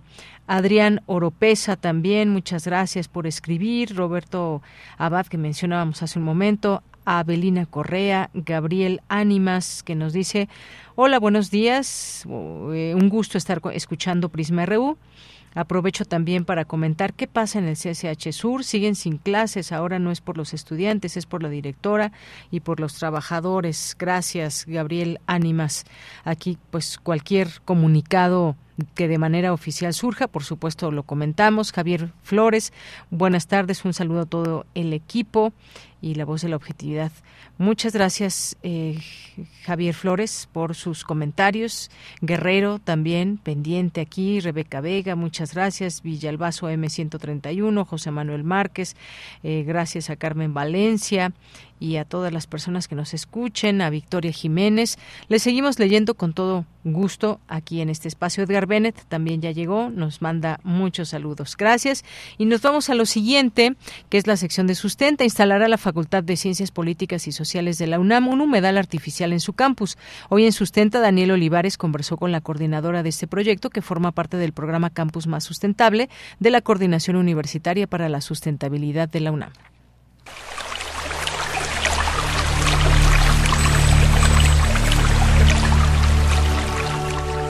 Sustenta, sustenta. Innovación universitaria en pro del medio ambiente.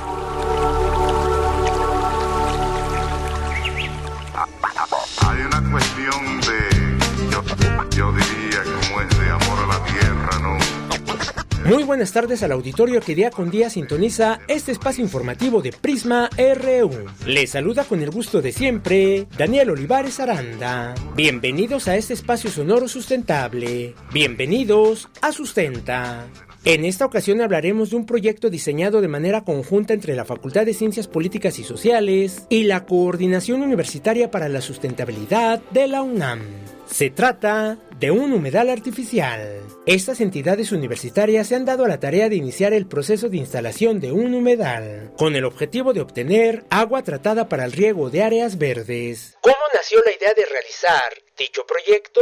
Para conocer más al respecto, conversamos con Miriam Vanessa Rendón Herrera, licenciada en Ciencias de la Comunicación, titular de la Coordinación de Atención a Estudiantes de la Facultad de Ciencias Políticas y Sociales de la UNAM. Pues mira, durante el 2022, la Coordinación Universitaria para la Sustentabilidad, la COUS, en colaboración con nuestra facultad, la Facultad de Ciencias Políticas y Sociales, impulsó proyectos e iniciativas en el marco del programa Sedes Pilotos para la Sustentabilidad en la UNAM. Uno de los proyectos en el que se trabajó fue justo el diseño, instalación y puesta en marcha de un humedal en la facultad. Según la Organización de las Naciones Unidas, los humedales son ecosistemas en los que el agua es el principal factor que controla el entorno y la vida vegetal y animal asociada al mismo. La ONU considera además que, a pesar de que solo cubren alrededor de 6% de la superficie terrestre, son el hábitat del 40% de todas las especies de plantas y animales. Los humedales están desapareciendo tres veces más rápido que los bosques. Durante el año 2022, y como parte del proyecto Campus Más Sustentables, la COUS UNAM seleccionó algunas entidades universitarias para llevar a cabo proyectos de sustentabilidad. Las dependencias elegidas fueron la Escuela Nacional de Trabajo Social y la Facultad de Ciencias Políticas y Sociales, las cuales se encuentran en distintas áreas de ciudad universitaria y difieren en su tamaño, actividades y en el número de los miembros de sus comunidades. Esta diversidad permitió poner a prueba diversos proyectos y observar las respuestas en cada una de ellas. Tal es el caso del diseño e instalación del humedal artificial en la Facultad de Ciencias Políticas y Sociales. La licenciada Vanessa Rendón nos explica cómo funcionan estos sistemas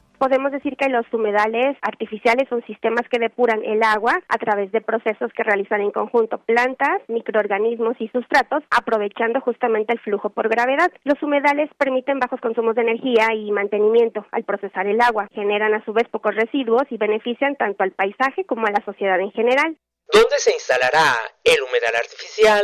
Dentro de nuestra facultad donde vamos a instalar el humedal artificial son las jardineras del estacionamiento de alumnos. Esto con el objetivo de que nosotros obtengamos agua para riego de las áreas verdes, aprovechando las descargas sanitarias que vienen del edificio D, que justo por sus características brindan una gran cantidad de agua residual que puede ser tratada. Y también eh, cuenta con una posición geográfica que nos beneficia bastante justo para poder hacer el proceso de limpieza, pues el edificio D se encuentra en un tramo elevado respecto a las jardineras del estacionamiento y esto nos permite poder tener el humedal artificial en esta parte. Eh, ¿Cuántos metros cuadrados tenemos? Eh, pues son aproximadamente 30 metros cuadrados y fundamentalmente el agua o lo que vamos a utilizar, nosotros en el edificio D tenemos cuatro pisos que nos dan un total de 24 tazas de baño, 12 mingitorios y 24 lavamanos y la población de este edificio es de alrededor de 6.690 universitarios diarios. Entonces, imagínate eh, todo lo que ellos, el tiempo que utilizan las, eh, los baños, pues es justo de donde vamos a obtener nosotros esta agua. En la próxima entrega de Sustenta conoceremos más acerca de este humedal artificial, su funcionamiento y los beneficios que traerá a la comunidad universitaria, el entorno y las áreas verdes de la Facultad de Ciencias Políticas y Sociales de la UNAM. Si tienes alguna duda o comentario, puedes compartirlo a través de las redes sociales de Prisma RU o directamente en mi cuenta de X. Me encuentras como arroba Daniel Medios TV. Para Radio UNAM, Daniel Olivares Aranda. Hay una cuestión de yo, diría como es de amor a la tierra. Bien, continuamos. Vamos ahora a la información internacional a través de Radio Francia. Relatamos al mundo. Relatamos al mundo.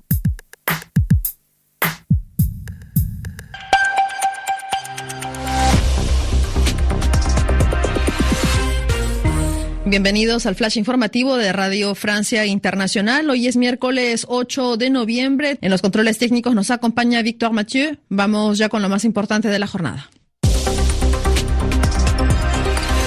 Danae Rivadeneira. El presidente ucraniano Volodymyr Zelensky saludó la decisión de la Comisión Europea que más temprano recomendó la apertura de negociaciones para la adhesión de Ucrania al bloque junto con Moldavia. La presidenta del Ejecutivo Europeo, Ursula von der Leyen, calificó el día como histórico y detalló los progresos realizados por Ucrania para cumplir con las exigencias de Bruselas. Escuchemos. Se han logrado avances importantes en la reforma de la justicia constitucional, en la selección del Consejo Superior de Justicia y el programa anticorrupción, progresos en la lucha contra el blanqueo de dinero, importantes medidas para frenar el control de los oligarcas sobre la vida pública, la nueva ley de medios de comunicación y también en materia de minorías nacionales. Las reformas restantes ya están en marcha. Sobre la invasión rusa en Ucrania, Kiev reivindicó el asesinato con coche bomba de Mikhail Fiploponenko, diputado y ex responsable militar de la región oriental de Lugansk bajo ocupación rusa. Según el ejército ucraniano, Filiponenko estuvo implicado en la organización de cámaras de tortura para prisioneros de guerra y civiles ucranianos en la parte ocupada de la región de Lugansk. Qatar media negociaciones entre Israel y Hamas para la liberación de entre 10 y 15 rehenes retenidos en Gaza a cambio de un alto al fuego de uno o dos días. El ejército israelí bombardea sin descanso la franja de Gaza desde el 7 de octubre, cuando el movimiento islamista Hamas lanzó un ataque que dejó más de 1.400 israelíes muertos. La guerra ha dejado hasta ahora más de eh, 10.500 palestinos muertos. De regreso a Francia, el expresidente Nicolas Sarkozy comparece este miércoles ante los tribunales en un caso de financiación ilegal de su campaña en 2012, tras apelar su condena de un año de prisión en primera instancia. Sarkozy tiene además eh, previsto para 2025 otro proceso por las sospechas de financiación libia de su campaña electoral de 2007. Un nuevo terremoto de 7.1 grados de magnitud sacudió el mar de Banda a lo largo de las islas Molucas, en Indonesia, pero lejos de la costa. Hasta ahora no se han reportado daños ni heridos y con esta noticia ponemos punto final al flash informativo de Radio Francia Internacional. Hasta la próxima.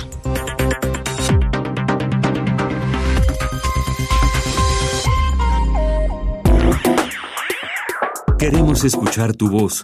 Síguenos en nuestras redes sociales. En Facebook como Prisma RU y en Twitter como arroba PrismaRU. Dos de la tarde con 24 minutos, las aduanas de Hong Kong llevaron a cabo la mayor incautación de metanfetamina cristalina hasta la fecha al hallar pues eh, oculto en un cargamento conchas de caracol procedente de México y ahí dentro estaba esta droga. Se calcula que tenía un valor de 640 millones de dólares de Hong Kong, unos 81.8 millones de dólares estadounidenses, según informó el superintendente jefe del grupo de investigación de drogas en las aduanas de la ciudad semiautónoma. Han sido detenidas cuatro personas en relación a las 1.1 toneladas de presunta metanfetamina también conocida como ICE. Y el caso es que estas estas eh, toneladas venían escondidas en conchas y venían en costales con sellos de Segalmex y esto pues ha causado pues muchas eh, no no solamente comentarios sino también pues preguntarnos hasta dónde llega todo este trasiego de droga que proviene eso sí, venía de México. Eso sí está claro. Las investigaciones continuarán, por supuesto, para saber pues sobre estas eh, estos costales que decían Segalmex. Vamos a hablar del tema. Ya está en la línea telefónica el maestro Jorge Alberto Lara Rivera, quien es especialista en temas de justicia y seguridad. Maestro, muy buenas tardes. Bienvenido. ¿Qué tal? Buenas tardes, Yamira. Un gusto saludarle. Pues, ¿cómo ve este, esta incautación, estos señalamientos que se hacen eh, y que pues tiene que ver con droga de México a Hong Kong?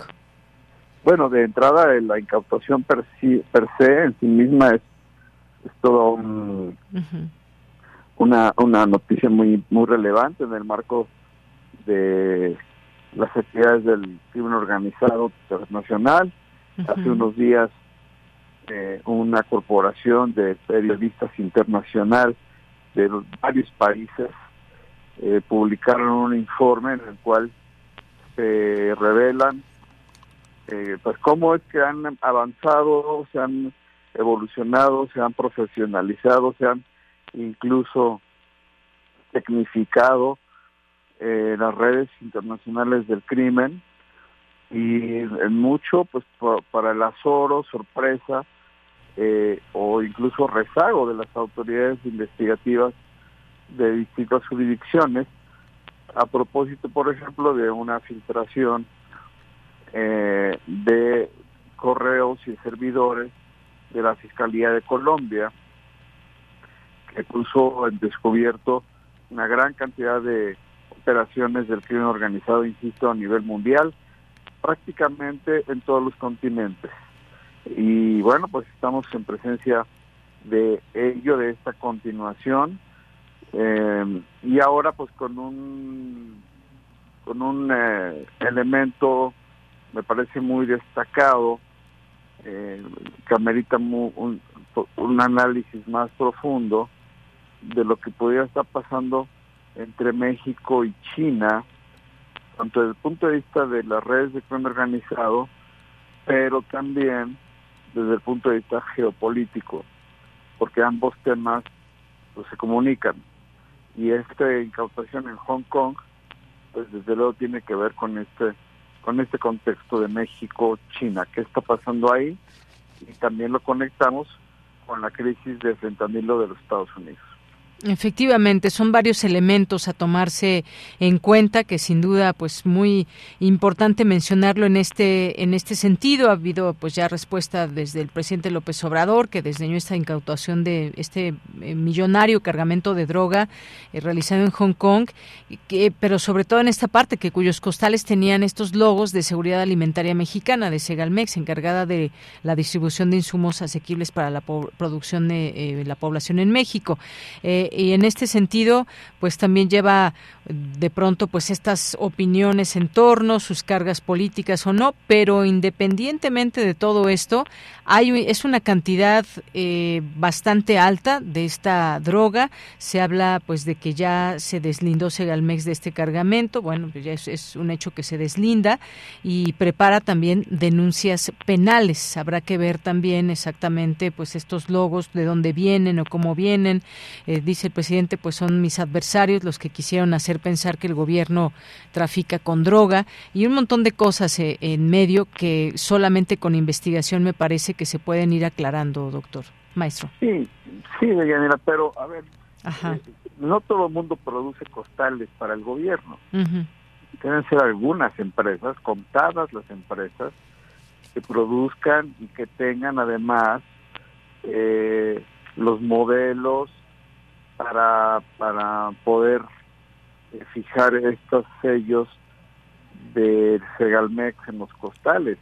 O sea, esto debe ser una investigación muy rápida, una investigación muy ágil de parte de nuestras autoridades con estas empresas para uno ver si, si estos costales son o no son, por ejemplo, falsificados por la calidad del material, por la calidad del, de la tinta, etcétera. Y dos, bueno, pues eh, hemos visto que eh, lo que sí es cierto es que el escándalo de Segalmex que compromete 20, el desvío y desaparición de 20 mil millones de pesos y, y, falta de entrega de alimentos, pues a lo mejor significa un, por decirlo de una manera elegante, sobrante de costales, ¿verdad? Entonces probablemente habría que ver a qué se debe este sobrante de costales eh, que alguien tuvo la idea de utilizarlos para eh, llevar conchas de molusco con metanfetamina, ¿no? Entonces, eh, yo creo que las conexiones con el gobierno no son tan fáciles de deslindar sin una investigación que esclarezca bien los hechos. Claro, porque efectivamente, primero deslinar, son originales estos costales de normalmente donde se transporta lo que transporte Segalmex. Este, digamos, sería un primer punto. Eh, digamos que parecería más que obvio que pues no pudiera ser del gobierno dado que pues como van a incluso a poner esta marca digamos de Segalmex y llegue hasta allá. Digamos que eso es lo que de pronto de bote pronto se podría pensar pero más allá de esto pues creo que serán los deslindes en su momento eh, pues con pruebas que nos lleven a conocer más este detalle que esperamos que se haga. No sé cuánto tiempo pueda durar una investigación incluso pues ya eh, pues con los elementos que se dan desde desde aquella zona del mundo y con México cómo se hace esta investigación y demás porque pues evidentemente es importante hacerlo. Insisto es una cantidad de droga impresionante Sí, pues eh, la eficacia de las autoridades de Hong Kong seguramente eh, significará un apremio para las autoridades mexicanas en el intercambio de información que hagamos votos porque próximamente en un plazo razonable se tenga más más eh, datos objetivos que permitan el deslinde. Hasta ahorita el deslinde de Segalmex se tendría que tomar como algo como una expresión sin sustento hasta que no haya mayores datos. Muy bien, bueno, pues ya veremos todo este tema.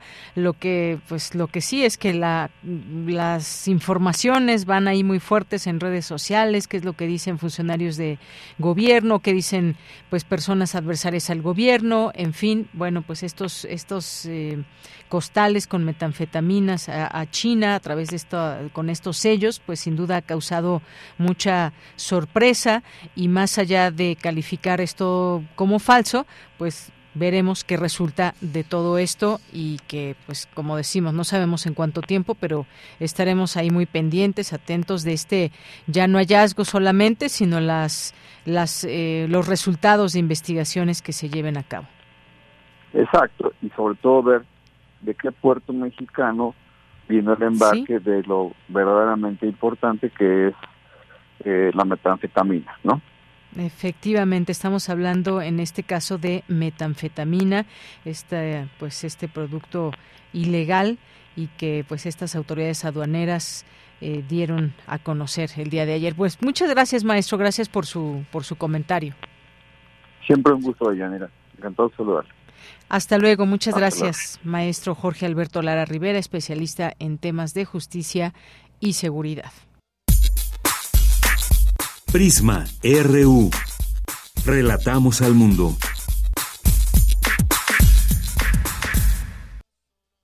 Bien, pues vamos ahora con la sección de Dulce García, Ciencia Real, Galaxias Enanas. Ciencia Real.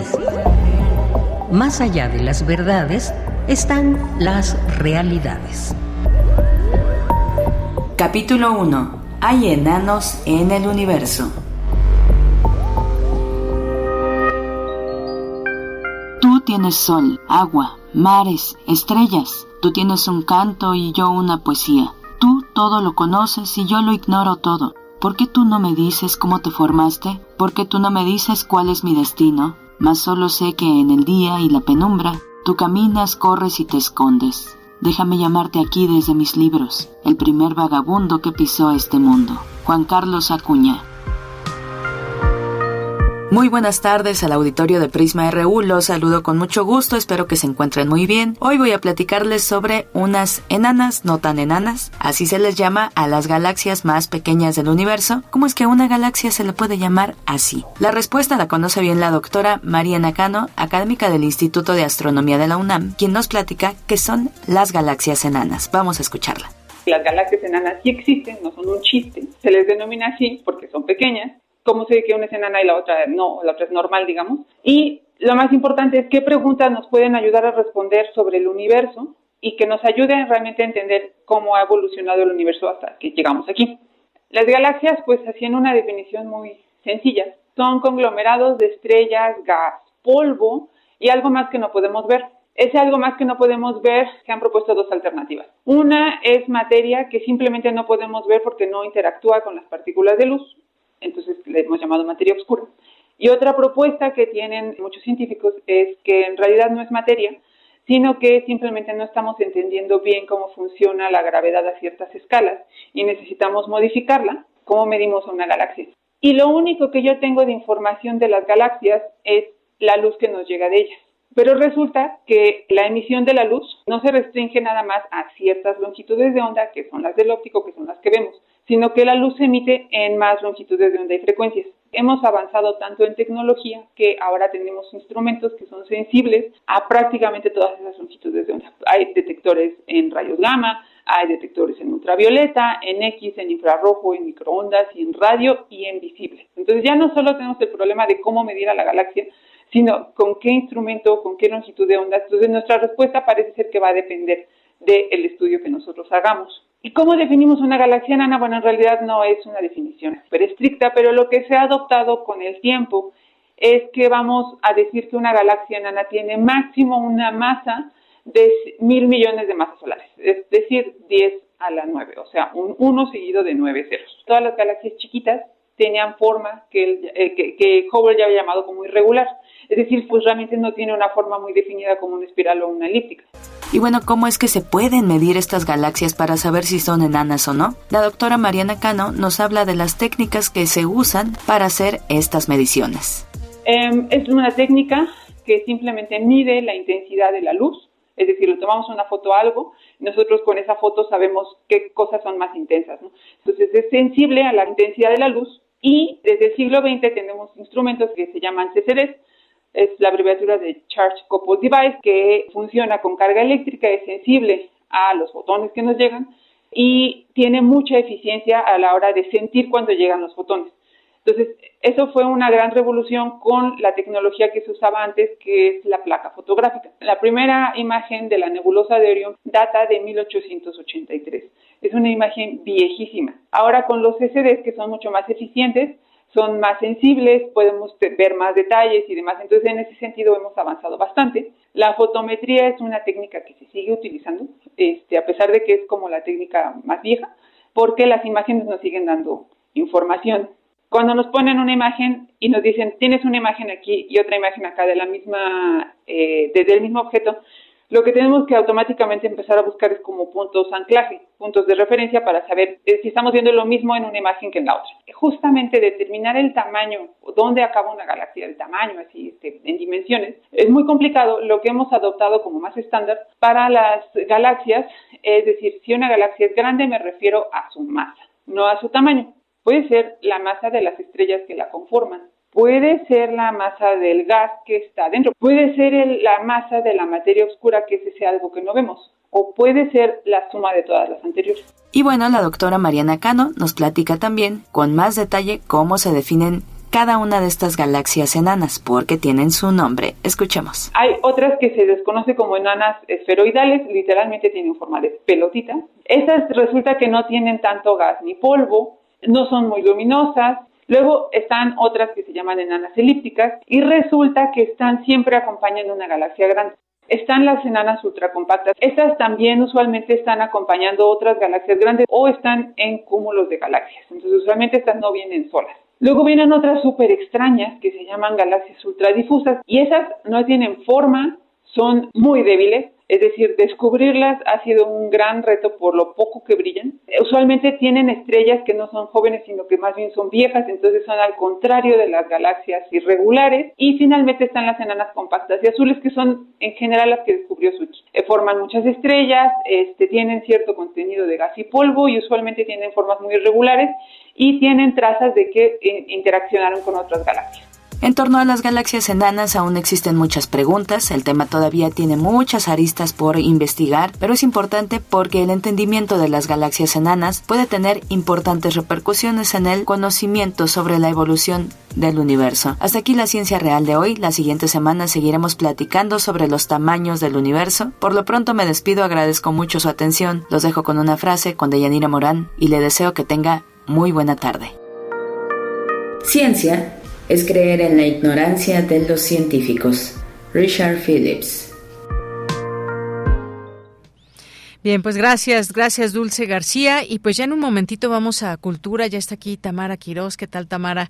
Y, pero antes, bueno, vamos a mandar saludos, queremos mandar saludos aquí a, algunas compañeras y compañeros que nos, eh, que nos visitan de Estudios Latinoamericanos de la Facultad de Filosofía y Letras, aquí muy contentas y contentos, muy emocionados porque me hicieron recordar esa edad. Qué, qué bonita edad, ¿no? Qué buena edad, así es, cuando estás en la universidad y qué también oportunidad, una buena oportunidad, ¿no? Eh, conocer uno de los medios de comunicación de la máxima casa de estudios. Así que chicos y chicas, bienvenidos. Así es. Ojalá que por ahí eh, quizás los tengamos como servicio social en un futuro, porque yo los veo muy chiquitos todavía.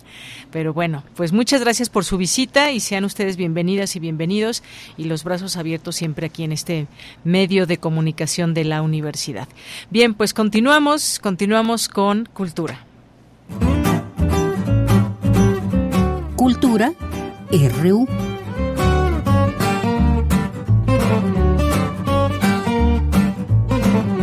¿Qué tal, Tamara? Muy buenas tardes. Deyanira, nuevamente te saludo, por supuesto, también saludando a las y las que están aquí en cabina, a quienes nos están escuchando a través de estas frecuencias universitarias, a través del 96.1 de FM y quien lo hace desde otras latitudes a través de internet en radio.unam.mx. Ya nos acercamos a la recta final de esta transmisión por hoy y lo vamos a hacer platicándoles de un libro que se ha publicado a través de Libros UNAM. Eh, es parte de la colección y de Aracne y se trata de El hombre crucigrama, escrito por Roberto Abad, quien nos acompaña en, en la línea para pues darnos todos los detalles de esta publicación. Roberto Abad, bienvenido a este espacio radiofónico. Hola Tamara, buenas tardes. Muchas gracias por la invitación, por el espacio y un saludo a todo el auditorio. Eso, muchísimas gracias. Roberto, platícanos de esta publicación que pues forma parte de, de esta colección Hilo de Aracne que está enfocada al público juvenil. Cuéntanos eh, quién es el hombre crucigrama, cómo fue pensado este libro para que tuviera otras posibilidades, muchas posibilidades. Sí, bueno, eh, estoy muy feliz porque el libro, el objeto en, general quedó muy bello. Eh, y bueno, eso se debe también a, la, a la colección, ¿no? Que está increíble. Es un libro que, como bien dices, pues tiene una forma particular de leerse eh, podría decir que es un libro juego, plantea la posibilidad de que también eh, el lector encuentre, eh, digamos, pues opciones para acercarse a él. Y yo lo que propongo es que la lectura sea una lectura activa, lúdica. son cuentos, son cuentos breves, minificciones, microrelatos, ninguno mayor a una cuartilla. son estas historias están marcadas en otra historia digamos, que abraza todo el libro, que es la historia del hombre crucigrama, un hombre que está desahuciado y cuyo último deseo, cuya última misión es eh, completar un crucigrama que viene al principio, ¿no? Este crucigrama existe y se desdobla en las primeras páginas y la idea es que un poco el lector, después de leer cada microrelato, eh, pueda adivinar el título y entonces los títulos que son palabras eh, digamos eh, en solitario no eh, pueden estar pueden completar el crucigrama que está al principio. Es un libro que tiene historias de muchos temas son temas que a mí me han interesado digamos desde que empecé a leer de una manera un poco buscando como mis inquietudes no sobre todo son temas fantásticos y tienen relación con la idea de cómo se puede, eh, digamos, desdoblar el juego, cómo se puede entender el juego desde la literatura, desde la palabra, desde el silencio. Y bueno, para mí fue todo un, reto enfrentarme pues a esta estructura porque además pues el crucigrama del inicio funciona, ¿no? Entonces cada vez que cambiaba el nombre de algún cuento, tenía que cambiar todo el crucigrama, así que casi me vuelvo loco, pero por fin eh, salió publicado, lo cual me hizo eh, tener un poco de alivio. Claro, oye, en, en, este libro, Roberto, pues justo, ¿no? Estas historias son a su vez este crucigrama y mencionas algo que es bien importante, el silencio. Uno de los aspectos que propone el hombre crucigrama es este vacío de las casillas que bien mencionas, donde el lector puede, eh, o no, quizá, poner el o asignar el título a la historia. Nos brindas algunas algunas pistas, pero justo qué pasa con el silencio, con las paradojas, hay un final final, o sea, existe realmente o qué pasa con las resoluciones y con las dudas. Sí, bueno, pienso ahora en una definición de un escritor argentino, Raúl Brasca, sobre el, el microrelato, que él dice, el microrelato está compuesto por 50% de palabras y 50% de silencio, ¿no? Y a mí me encanta eso, ¿no? Me encanta pensar que la historia se sigue construyendo en la mente del lector, pero que además, eh, bueno, pudiera existir como esta contradicción en este juego, ¿no? Que es un juego que, que conocemos todos, pero a, partir de las reglas del hombre crucigrama eh, encuentra otros significados. Entonces, me, encanta que, lo digas porque exactamente es eso, es un juego de paradojas, ¿no? Y una de ellas es que existe la posibilidad de llenar, de rayar el libro, de completar este juego, pero también el hombre crucigrama nos dice quizá la verdadera función de este juego, el verdadero sentido, es que se quede vacío y que aceptemos ese vacío, ¿no?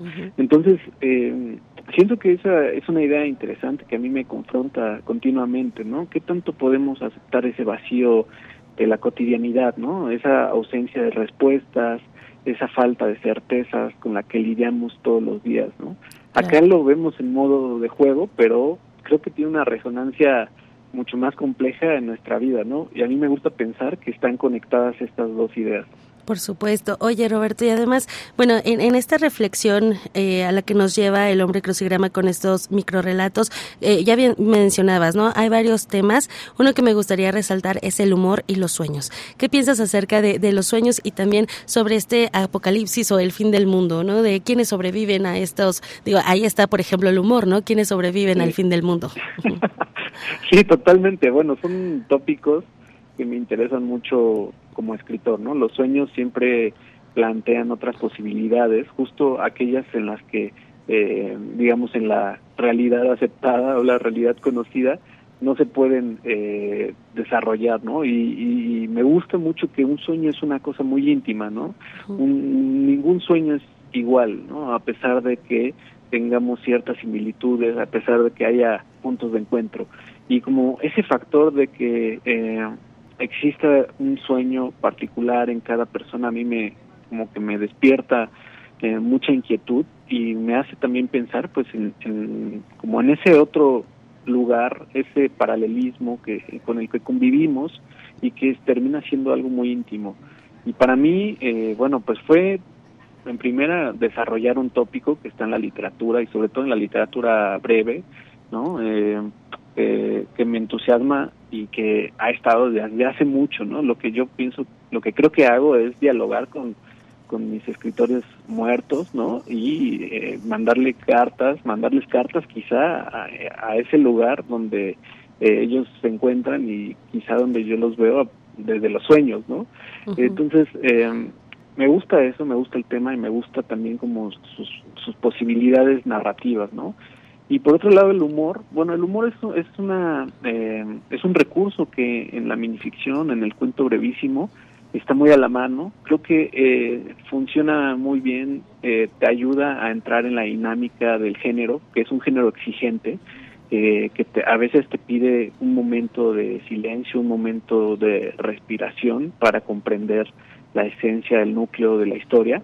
Y en otras ocasiones simplemente te, te brinda ese espacio que creo que es importante, ¿no? Y eh, además tratándose pues de, una lectura tal vez dirigida a jóvenes, aunque en realidad pues es un género que eh, puede abrir la puerta a cualquier tipo de lector, ¿no? Claro. Entonces me pues me interesa eh, explorar todas las gamas, todas las posibilidades que hay en este género, no solamente el humor, pero si bien el humor a mí me entusiasma mucho y, y, yo creo que en mis inicios como lector me, me hizo dar eh, me hizo entrar en la literatura, ¿no? En, muchos aspectos y creo que ahora puede funcionar como de esa misma manera. Sin duda. Roberto, de hecho, eh, para la gente que, que, nos está escuchando esta tarde, pues algunos de tus cuentos eh, están publicados en antologías y medios nacionales e internacionales. Ahora estás presentando este esta publicación de El hombre crucigrama bajo la colección Hilo de Aracne, que ya lo mencionábamos, ¿no?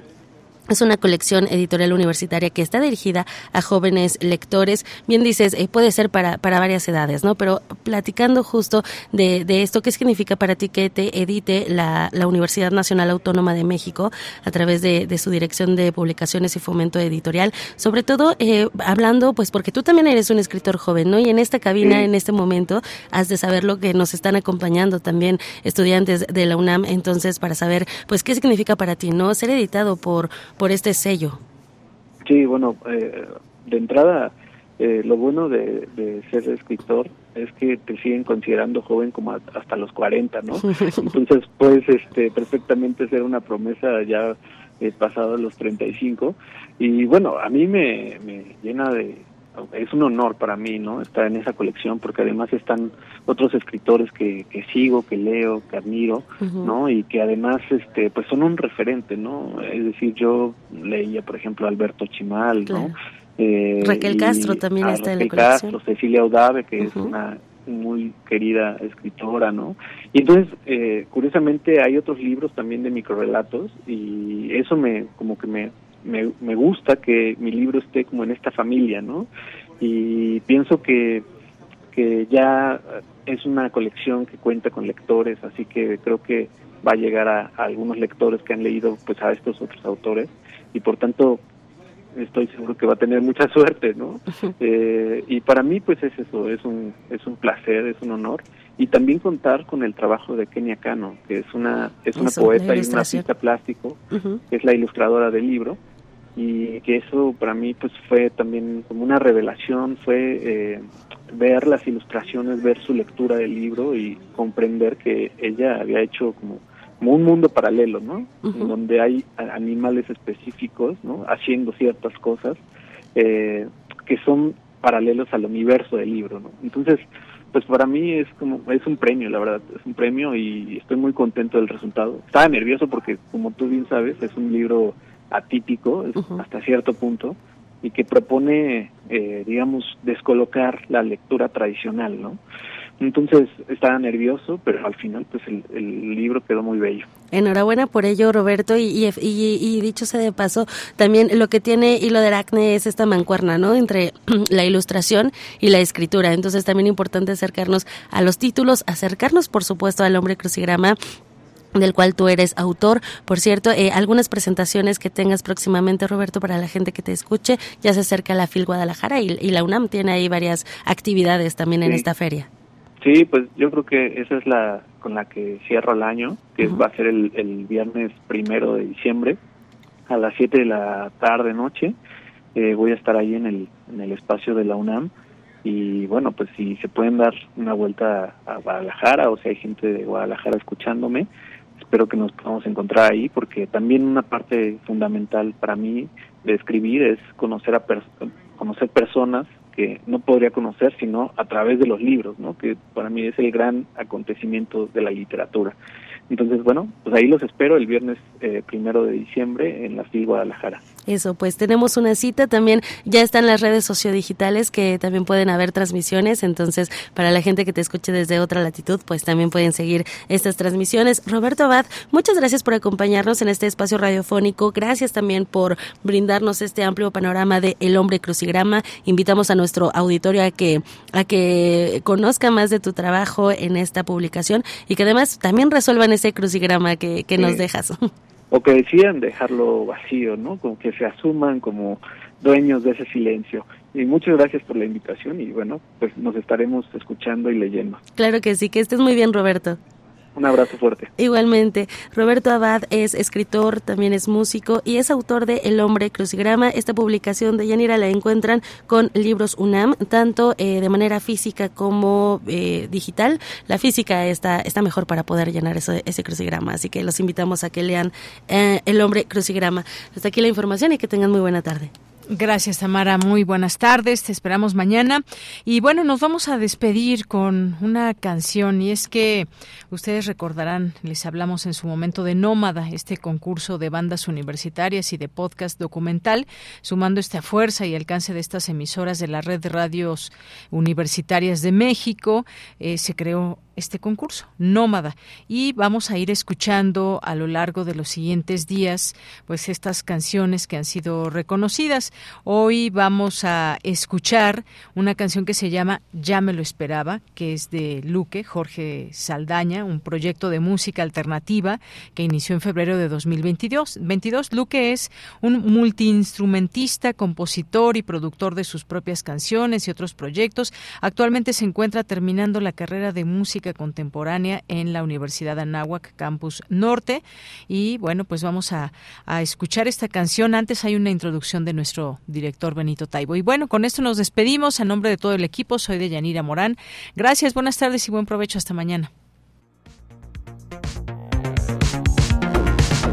La red de radios universitarias de México y Radio UNAM presentan a los ganadores de Nómada, el concurso de bandas musicales y de podcast documental que convocó a estudiantes de instituciones de educación superior de todo México.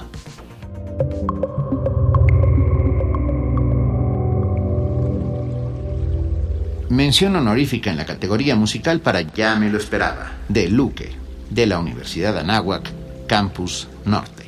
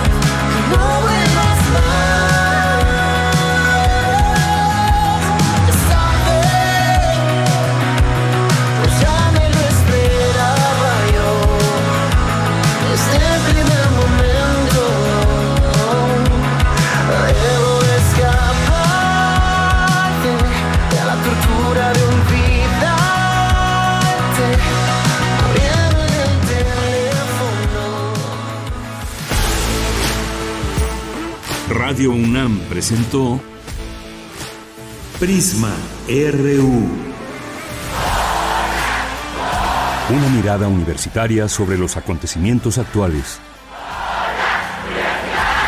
Prisma RU. Relatamos al mundo.